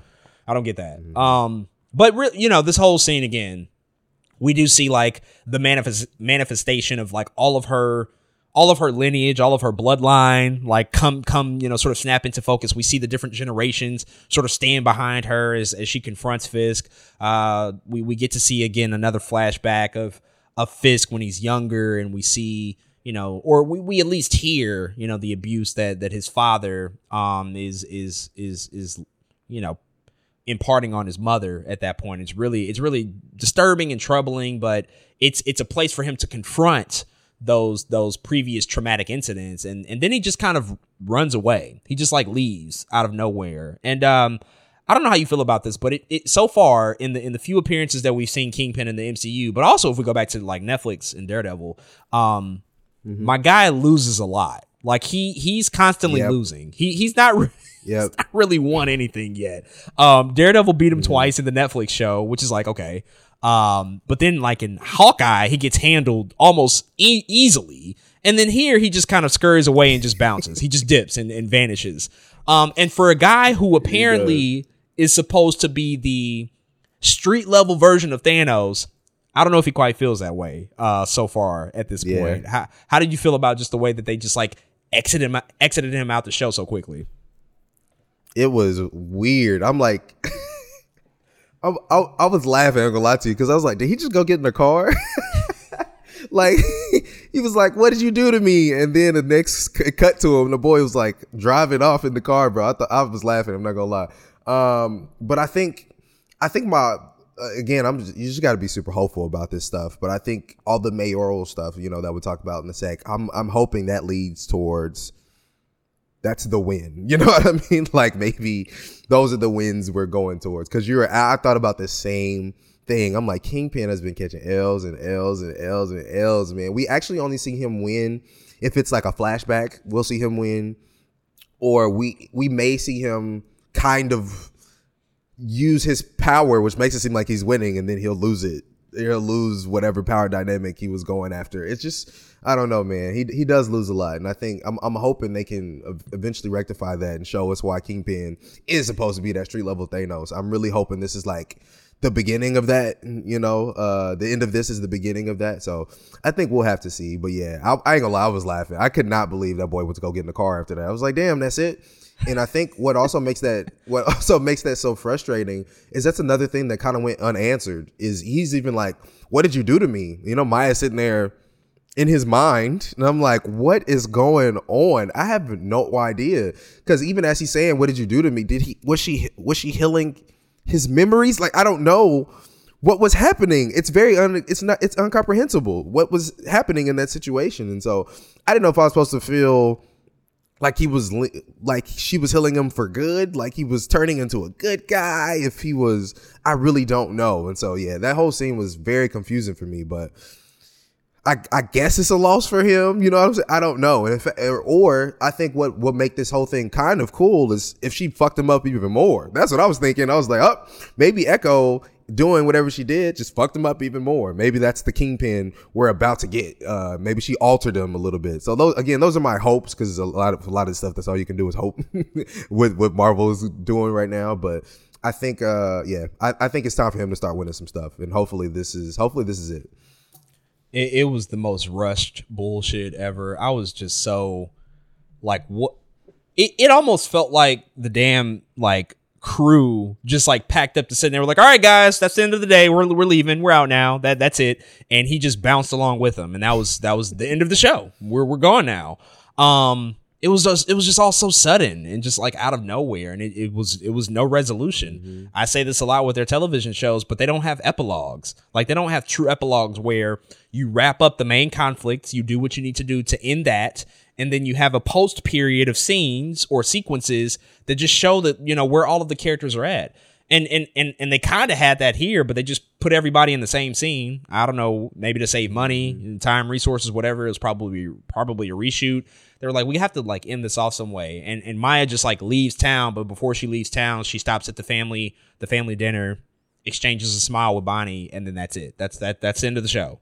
And it, it really leaves a lot of those questions on the table unanswered. Um, doesn't really provide us any significant direction i think for what what's going to come next for maya specifically um really the, the the direction is provided you know primarily for kingpin um there is a mid credit scene here where we see him on his plane presumably heading back to new york city and he's watching a news story about um, the upcoming mayoral elections in New York and just about the candidates and how there's not really a candidate that that that that's sticking out.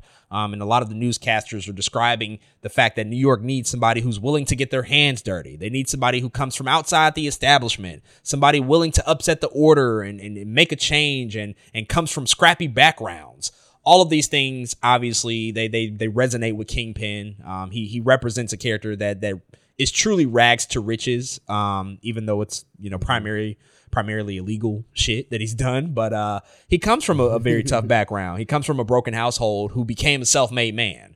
Um, and and it appears yep. to be, you know, that this is setting up Daredevil Born Again and what that show was going to be, and the fact that Kingpin will certainly have a major presence in that show and be in opposition once again to Matt Murdock. But taking it a step further than what we saw in the Daredevil series, lean more into the political side of things and lean more into the fact that maybe Kingpin is going after becoming mayor of New York and winning that election and really ruling the city with an iron fist. No pun intended, believe me. But he's going to come into his own mm-hmm. in that show and and and, and be, be the one running New York City um, and, and kind of be at the head of the table and, and really have all the power. So how did you feel about, you know, what this set up and, and what that might mean for Daredevil Born Again? Did you did, did it at least get you excited, you know, just watching that scene to say like, okay, this is something that I that I want to see take shape when when Born Again rolls around?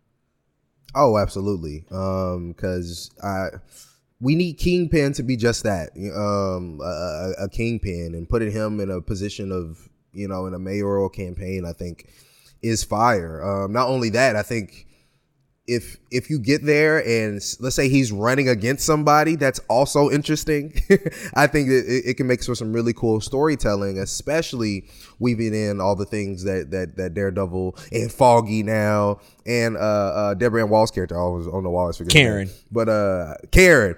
I think they I think they can do some stuff there. So it actually did get me excited. I thought it was a good way to leave off the character because it gave us the potential that Kingpin can, again can can somewhat uh, begin to own um, um, the, the parts of New York that he wants to own and, and and become a figurehead. And I think, I mean, that's really interesting in superherodom period right now as we see what's happening with Homelander. It kind of meets kind of that political, you know, uh, uh, that political commentary on our country as it is today. So I think there's a lot of good opportunities they have with Kingpin, and I'm, I'm hoping they just treat it right, man. But I think the potential is definitely there. Um, th- this is major, really, and, and and and showcases really what what what opportunity I think Marvel Studios has in front of them. It, it this could be something super interesting because one of my big questions going into Daredevil Born Again was uh, one. I mean, the fact that it's called Born Again is interesting because that story was largely told in Daredevil season three. Daredevil season three kind of largely adapts the born again storyline. And so I was wondering, like, okay, mm-hmm. well, are they are they going to just do their own version of the of, of, of, that of that particular comic run? Is it just like a, a clever play on words because you know Daredevil's coming back? It, it's it's likely both of those things, right? But now this is the chance to do something different that has not been done before in any medium uh, for for live action specifically. Obviously, Kingpin becoming mayor that's been done in the comics. That's a major storyline, and and what that means really for the New York heroes and the street level heroes is super super enticing and very exciting because if this is mm-hmm. meant to be like a, a, a massive repercussion, then I would hope at least that we can see how this not only affects Daredevil, but also like maybe Spider Man. Like we we have yet to cross that bridge and see like yep, exactly one Spider-Man truly I think be the Spider-Man that we know in the comics really be that that friendly neighborhood Spider-Man he's been dealing with so many cosmic multi-dimensional multiversal things within these first few movies in the MCU but now that we know Peter Parker as a character in the MCU moving forward feels like it's going to be more grounded. It feels like it's going to be very much more based in New York. Can we see those things work together, especially since Matt Murdock appeared in Spider Man No Way Home? Like they know each other now. Can we see that come to pass? Can we see mm-hmm. that take shape in the future? Um, and then, of course, Daredevil, Punisher. We know that Jon Bernthal is coming back to play Punisher in the Daredevil Yes, series. sir. And so, what does that mean? Will we see the other heroes like Jessica Jones and Luke Cage come back? I think that there's just so much they can do here with all of these street level New York based heroes if Kingpin does indeed become mayor, which he has to because why introduce the story if you're not going to just make a mayor? So um, I'm really really excited about this. I think that they can do so much. This again, I, it feels like it can be almost its own corner, separated Yeah. from everything else. Like we don't have to do any multiverse shit at all with these characters. Like let this be this own thing because we know New York is just like so pivotal. It's the centerpiece of all Marvel stories. There, there's just a, a huge, huge opportunity here, and just I'm, I'm hoping that that show can really bring that to life, and maybe this kind of. Maybe this kind of illuminates why that might be 18 episodes. Like that, that's a huge show, you know, to have 18 episodes for Marvel. Um, it's likely going to be split into two seasons. I can't see them rolling that out all at once. It'll probably be probably be two nine episode seasons if I had to guess. But um, it's great. It's really exciting and uh, a, a- great opportunity for for Vincent D'Onofrio to really flex some more some more muscle as the, as this character. Um, but that kind of that kind of brings us to the end of the show. Um, let's do rankings first, and then I do kind of want to get into to somewhat of a discussion about wh- what Marvel can learn about this show and how they can apply it to future shows, whether it's Spotlight, TVMA. Um, but before we do that, where would this show fall for you? This is the tenth show um, that they've done. That includes What If at this point, but. Um, you can also, if you want to take What If out of it because it's animated and just compare it to the live action, that's fine as well. But where would this show fall in line compared to the other shows that we've gotten, like She Hulk or Secret Invasion or The Falcon and the Winter Soldier? Where do you ha- where, where would you have it ranked at at this point? man, uh, I, it's it, it's still hard to place for me, kind of right now. Um, but at the moment, I have it right underneath Falcon and the Winter Soldier, um, and better than Secret Invasion for sure. but uh, but definitely uh, uh, just right under Falcon and the Winter Soldier. In fact, at, first I had it right under Hawkeye, um, and on top of Falcon and Winter Soldier. But I don't know. The more I think about it, I'm not sure what how I feel about it. Um, it, it really it, it that lack of an extra episode, a lot of those weird choices, man, just didn't feel.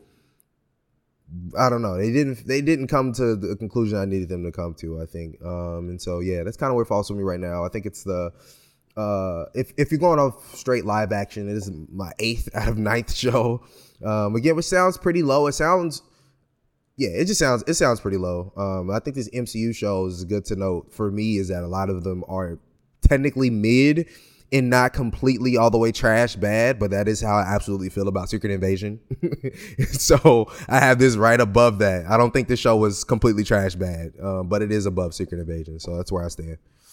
Yeah, it's second to last for me as well. Um, eight out of nine. I just, it's rough. It's a rough show. It's it's not a show that I envision I'll I'll return to a ton. Um, and this is coming from somebody who rewatches these particular you know properties a lot. I, I, I enjoy spending time with them, but when it comes to television, I think that the, the the reality is is that this is we're still in the era of the old TV model from Marvel Studios. Like we've yet to see the new television model that they're that they're looking to adapt with showrunners and and, and, and, mm-hmm. and really you know making these television shows as opposed to mini movies. Because when you even look at the time of this show, it's like three and a half hours. It's the same length as Killers of the Flower Moon. Um, and, and you can just see like the how how different how different those two things are, especially if they're they're they're both dealing with indigenous people. I mean, it can be more night and day than that. But um, yeah, it's just not it's not great. It's not great. Uh, there were some things I liked about it. There were some wins, you know, from the choreography to some of the ancestral stuff, and you know the the fact that it is doing a lot for representation. But the story and just the character beats just didn't really work for me. So it's second to last right now. But um, beyond that, I do just want to briefly kind of talk about you know what Marvel can maybe learn from this being their first spotlight series and from this being their first TVMA series um and just kind of go through some of the some of the things that that work and and then maybe some of the things that still need improvement as we do move forward and we see more of these shows come about um, allegedly, the Wonder Man show that they're working on with Yahya Abdul Mateen is going to be the second Spotlight series. Um, I've read that that is supposed to be somewhat of a meta contextual type of show that examines like superheroes in Hollywood and just like what we've been dealing with. Maybe maybe akin to the boys. I'm not sure if it's gonna go after after the graphic tone of the boys, but maybe the spirit of that, how it's really examining superheroes in in, in a present day um, society. But we do know about Daredevil Born Again. That'll be another TVMA show, I'm pretty sure. Um, even Deadpool as a movie is going to be rated R. So Marvel is getting into more mature projects, mm-hmm. and they're also still playing with these different formats as well, whether it's special presentations, which may or may not still be a thing, not sure. Spotlight shows, which are going to be sort of their separate corner um, at this point in time. So from a from a from a from a television format perspective, from a miniseries format perspective, um, what, what, what would you say you feel like are things that work or maybe don't work with this with this particular experiment? Because so far, a lot of their shows have mostly been miniseries. Technically, the only ones that have gotten multiple seasons mm-hmm. have been Loki and What If. So far, they're telling these one-off stories and and kind of going from there. Do you think that that's working for them? Do we need to get into more serialized multi-season stories moving forward? What what what say you about just sort of that choice from a creative perspective? Uh, man. So I think as a TV show, as as that experiment continues to unfold, I mean, I think it's very obvious that a lot of us still feel very underwhelmed by what Marvel is doing on that front. There is simply not enough there in almost all every single show we're watching. Even us, as we just talked about Echo, there's an episode that feels like a filler.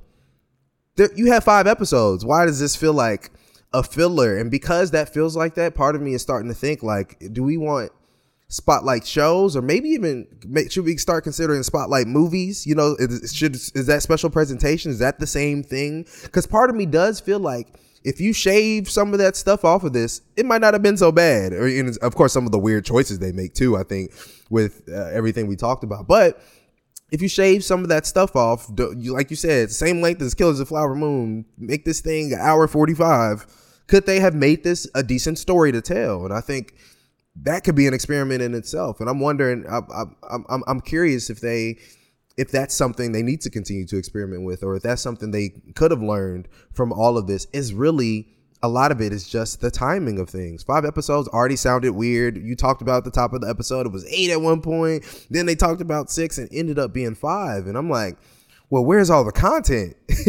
and part of me thinks they wanted to, of course, they, they, they did all five episodes at once, not only for all the obvious reasons, but to just get this out because they're like, okay, this is our old way of thinking about TV shows and we've already done it. Let's just get it out the window. Hopefully, everything that comes after this is the new showrunner, you know, uh, uh, is, is, is the new showrunner kind of uh, formula of things. And so I, I think, man, I, I, I think it, it's still not working. I think there is something there. I think limited series can be a thing for them, but either every time we get here, there's always too much that we can't. There's not enough time to talk about it, or there's too much time to talk about it. They have yet to find a medium ground, really, unless again we're talking about a, a WandaVision or a Loki, the one of those shows that do feel better. Unless you're talking about those shows, where I feel like they're they've come to a conclusion that feels good for them. And so uh, again, all I know is overall, right, what they're doing right now is not working. And so maybe they do find something that works for them. But this this this this limited series one off uh, thing just isn't working for them at the moment. Um, and again, it, it might not even be necessarily all in the the the what's um the ins and outs of things. It might not be just the amount of episodes in time. There might be some other problems that's happening in here that's making it like this, and so it, it's just something they need to figure out. But I, I, to be honest, I still can't put my finger on it. Yeah, I, I mean, I I have no problem with miniseries, limited series. I love them. I think that there's obviously excellent ones out there. Um, so far, that's mostly what they've leaned into with their shows, and I think the issue is that we don't always have a clear direction as to whether or not that's the case. Like we just don't even know sometimes if this is mm-hmm. constructed as a limited series or if this is intending to launch something that'll be a little bit more long form, long running over over multiple seasons or multiple years. You know, we talked a lot about Loki and how they knew from the onset that was going to be a two season show and they constructed it that way and we left off with season 1 knowing that season 2 was coming. Hell, you even go over to the other mm-hmm. side of the company with Lucasfilm, Andor, constructed the same way. They knew that they wanted to do 24 episodes of Andor, split it over two seasons that were going to be split by a couple of years of production and, and tell that story in two two separate chapters. And I think that that just makes a world of difference in how we perceive a show and how we react to it and how we think about it. And just, you know, the opportunities mm-hmm. that exist for how you can tell that story over over a little bit more time. And, you know, with Echo, if it was always meant to be a one off, fine. But in that case, then yeah, we we kind of need to see everything that you have at your disposal to make this like worth it for however many episodes is going to be in the five that they put out it's just like there's clearly more here that got cut out that you all you know mm-hmm. felt that just i guess wasn't presentable or it wasn't coherent enough i don't know what the reasons are but for whatever reason we have not seen it and and that's a missed opportunity because there is more there that that should have been seen and should have been done from a development and character and narrative perspective but we just don't get any of that um, and so there's there's a lot to, to still figure out from that perspective. I've been a champion saying that Marvel needs a tentpole show that we know is going to come back for multiple seasons. They need that. Mm-hmm. They need a show that we can rely upon and say, like, we know we're going to get at least three, four, or five seasons of this show, of this property. I think I think that that's yeah. that's essential and key. Like, why not have something like that that is going to exist in the television space for multiple years and so we can develop a relationship with. Every other network does it. Every other streaming service does it. Like we know that shit from the get-go. Yep. Shows get renewed and canceled all the time. We know that stuff immediately. We ask those questions immediately. Is this going to get renewed? Is this going to come back? And we can't ever do that because we just don't know. They don't tell us these things because they are so secretive about everything. Um, the other thing I do want to ask about though is the exploration of just like other places and other cities and other worlds, you know. just said New York has been the epicenter for Marvel in comics and of course now in live action, really in all media. But because there are so many characters, because we're going to so many different places, a great opportunity is is there really with them to to showcase other places and other other cities and other societies, other mm-hmm. things that we just haven't completely tapped into. And they've done a, a pretty good job at that. I mean, there's so many new locations and new worlds and all of this stuff, but Tamaha as a place in Oklahoma this was super different for Echo because yeah. I mean, it's a small town, a very, very small community. All the people in her family and in, in, in Echo's orbit work within the city. Like her grandmother is the mail person. Mm-hmm. Bonnie worked as, as, a, as a paramedic officer for the fire department. Like these are people that know, they, they know everybody that they work with. And, and Tamaha is a real place also in Oklahoma. And mm-hmm. one thing that I did love about this show that I do want to give it credit for is the fact that they could go to Oklahoma and film in real locations. Like we're not on sound stages. It's not yeah. not a ton of green screen besides the train scene, but a lot of this was like really shot there. You know, there was even mm-hmm. like the uh the Roxxon gas station, which is like yep. a cool nod, and maybe they could do something with, and and there could be mm-hmm. bigger implications. Um, how did you feel about you know exploring a new corner and and what that can maybe mean for other shows in the future. I mean, another place we we haven't spent a ton of time in. We saw it briefly in Falcon and the Winter Soldier was Madripoor. There's there's so much you can do in a place like that, right? Or even like other locations in Marvel mythology, other cities, and how they can sort of inform the types of stories that we tell to get us, you know, sort of away from New York for a while and do something a little bit different. How did you feel about what they did with Echo and what that can mean for for future stories? Yeah, uh, it can mean a lot, man. Because, uh, like you said, that that really is that has been the New York has been the center of the Marvel Cinematic Universe, and of course, in comics for so long. But there are other parts of the country that need to be used. I think what one thing that Fox did really well with X Men in general was like putting them in different locations. X Men was all over the place.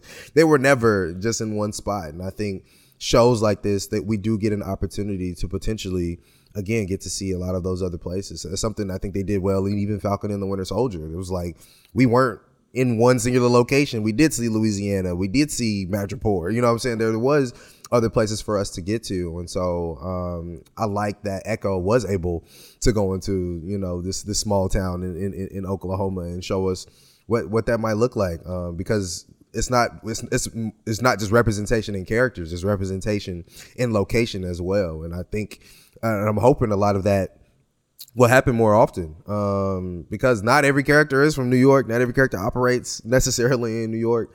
Um, and I, I think it's okay for a lot of our characters to meet there but it, all of our characters don't have to necessarily stay there or be there. And so it was a, I, I was refreshed to know that a lot of this was going to be in Oklahoma. Uh, it did surprise me a little bit. I just didn't know. I don't know. I just, I just didn't know it was going to take place in Oklahoma. But I was like, okay, cool. We're not going to be necessarily in the streets of New York, and that was a, that was a, a pleasant surprise. So yeah, I'm really just hoping we get into that more often. Um, I'm, I'm pretty confident again that when a lot of other projects come out, we won't necessarily spend uh, uh, too much time in New York uh, in terms of you know just different characters. But I'm, I'm I was pretty happy about what they did here with the location. Yeah, uh, you know, New York is great. It, it's great. We live here. It's great, but we don't always have to just be here. We can go other places too. Mm-hmm. Um, and I'm glad that we got to see just a different corner and do something totally different. A small town that's just not really a reality that we face with the MCU at, at most points in time. You know, we we're we're often in these big urban metropolitan centers, you know, because um, it, it, it kind of necessitates that these big grand stories, you know, on this type of scale, these are often like world events, you know, where we see how they're affecting major cities. But um, whether they're creating a location, a completely fictional place like a like a Sokovia, or they're pulling from the comics like Madripoor, or using a real life city like we've seen them go to London a lot or, or be in New York, of course. Mm-hmm. Um, I, I, think I think going to these different places is, is really cool. And I'm just I'm like really really ready for this. I thought about this other day. I'm really really ready for West Coast Avengers. Like I'm I'm kind of yeah. there to like see that. Uh, mm-hmm. That's like one of the best things about the Avengers game is the fact that so much of it is West Coast based. Like we're in San Francisco. West Coast Avengers yep. is like a real thing. We go to the Grand Canyon. Like that is so much untapped potential that could be great, you know, and, and Ant Man can be a big factor there. Maybe Incredible Hulk and She Hulk, because she is in LA. That can be a big thing. Like mm-hmm. the West Coast is just like largely been underutilized outside of Iron Man and Ant Man in the MCU. And so um, I'm hoping yeah. that we can also spend a good amount of time there. The last big thing that I want to explore before we wrap up in, in terms of what they can learn from this spotlight show and maybe some improvements they can make um, it's kind of circling back to this this this this more mature era that I think we're entering in. Um, whether it's TVMA, whether it's rated R, uh, what we saw here and what we've already talked about is that you know this doesn't this doesn't totally feel like TVMA. You know, it's it's a couple of violent action scenes, some drops of blood. Like, yeah, that's going to get you a mature rating, but it does it does it inherently live that way? Does it does it does it actually feel like a more mature story? Uh, I think the answer is is mm-hmm. unequivocally no. But that doesn't mean that the future cannot cannot be that, you know. And so, um, yeah. what what say you about what they can do? Whether it's examining, you know, more criminal underworld types of stories with a kingpin, whether it's examining things that I don't know might not be as uh family friendly to the Disney brand as as as, as traditionally you know we might associate with them. Like I don't know, I don't know if they'll ever you know tap into drugs or prostitution or what I don't know. You know, I'm, mm-hmm. I'm just throwing stuff out there, but th- that that does warrant more mature types of storytelling. Um, and and they don't necessarily even have to go to those extreme levels. You know, there's there's a lot of layers in which you can explore this type of world, um, from the language to the to the thematic subjects. But uh, what say you just about what they could probably learn from this show and how they can hopefully apply it to future projects down the line? Yeah, again, I think this show has random pockets of oh this is what a TVMA Marvel could look like. Uh, I, again, I don't think the show captured that essence completely. I think they left it, uh, in fact, largely off the ta- table. But you said it in your non spoiler review where you said you were saying how there there is grittiness in in in those Daredevil in, in Daredevil and Luke Cage and, and Jessica Jones. But it's not in just like we're out here dropping f bombs, and it's also, to be honest, not even completely in oh, there's red blood now either. It's like harrowing environment. Horror, you know what I mean? It's like trauma. It's like yeah. the real true dark things that can make some of these things TVMA. It's the subject matter that makes these things TVMA. And I'm not sure, and I'm I, and I'm just hoping again, people are, are talking about it in the ways in which we are, to where they can understand like you got to do more than just you know what I'm saying? You, you have to paint a picture that's dark. You have to paint a picture that's gritty. You can't just have those small little glimpses of what that is. We have to feel that through the character. Um, and, and, and I think, uh, again, we get glimpses of that in this show, but I'm hope, hopefully they're like, okay, now we can do that. We can do that more in our next project. Now Daredevil Born Again, we can do that. Um, so yeah, I, I, I'm hoping they learn from things like that because to be honest, um, in, in a lot of ways they kind of don't have a choice. Like in a lot of the upcoming projects that they have coming up between Daredevil Born Again, between Blade, and, and, and these are like very, I think, I, I think tonally defining projects like those two in particular will definitely propel us in the ways that we need to go. If you're telling us the Defender universe is back and this Daredevil story is about to come back and there's about to be this whole street level thing going on, you got to get that tone right. It has to make sense. And uh and if you're bringing in Blade, which is kind of the they probably he he's still street, but he's the more supernatural level of street, right? That's like that's more Midnight Suns and what's going on there. You still got to get that tone right. And so really, uh, again, hopefully the, the glimpses they're taking the the strokes of brilliance and they're painting them more broadly against some of the the other projects that are coming up. Because to be honest, uh, they kind of don't have a choice, and it's time to get into the nitty gritty. And it's, it's time to get dark and real and, and, and capture the essence of what TVMA really is about yeah, the the subject matter really is it. Um, I mean, yeah, some of these characters you have to go there. You really do. Like even a like a Daredevil, we talked a lot about the criminal enterprise aspect of it, but a show like mm-hmm. Jessica Jones dealt a lot with sexual assault. You know, that is a it did. That is a mature theme, you know, that you can't you can't shy away from it if you want to do it honestly, if you want to do it with integrity. Like it just has to go there um in some respects. Not being gratuitous, but doing it in a respectful right. way that acknowledges the severity of the situation. And uh, it's time for it's time for Disney to take those gloves off, you know, and really go there. Um, and again, not just slap on you know a, a, few drops of blood you know maybe maybe a head splatter here and there like that's just not gonna cut it like i need i need this mm-hmm. to inherently be a part of the story that you're telling um it almost has to be that way from the conception of it like you have to have a creator or a showrunner or a director coming in saying like this is going to be something that kind of pushes the the the envelope a little bit. Like we're mm-hmm. going we're exactly. going after something that is speaking to a more adult oriented audience, a, a, more mature audience that can that can sort of handle the subject matter. And so um if they can if they can just lead with that, there there's great chances that they can take in the future and there's great runway and great material that they'll have to work mm-hmm. with because that that opens up so many new characters, so many new ideas, so many new themes that they haven't been able to touch, you know, up until this point. And so, um, I'm I'm cautiously optimistic just based off of what we saw here. I'm still a little bit hesitant to think that they'll really go there, but that being said, Daredevil, just knowing that that show is still somewhat under construction, um, and even bringing a, a character like Punisher back, which is like I mean, there's no yeah. way to skirt around that. Like, what, what no choice. What are you gonna do? like, come on, he's he's he's murdering people in cold blood. That's what he does. Uh, so some of those signs, you know, sort of point to the fact that maybe they are dipping the toe, and and then eventually we're gonna dive in head first, which I think they're they're gonna have to do eventually, um, and just sort of you know break break that break yeah. that fold and just get into it. Um, and people want it. People people people obviously like have a desire to see that stuff. Like we can we can live in these multitudes we can live with this with this the variety of content and, mm-hmm. and variety of tones and subject matter um, it'll be greater for them moving forward into the future as they continue to expand and continue to grow but folks with all of that said those are all of our thoughts on the brand new marvel studios television series echo if you checked out this series all five episodes are available now hit us up and let us know what you think and with that being said, that's all we have for this episode of Two Black Nerds. Thank you again for tuning into another podcast. We will be back soon. I don't know when, but we will be back soon because we have some other movies to talk about, including The Book of Clarence, which is the brand new biblical epic from director Jeymes Samuel, starring Lakeith Stanfield. We'll also talk about the brand new Mean Girls movie, which, uh, if you don't know by now, it is a musical, but we're going to talk about that as well. And then we'll probably also review and recap the Emmys. Those will be airing this week, and there, there will certainly be some big winners from that show. So we'll be back to talk about that. So until then, plenty to look forward to, but we will see y'all next time. Yes, sir. We are Audi 5000. Please, again, check out our Nerds of Mischief collection at twoblacknerds.com. And remember, always bet on black. Appreciate y'all. Love y'all. Thank you for listening to another episode of Two Black Nerds, where we're too black, too nerdy. And we out, y'all. Peace.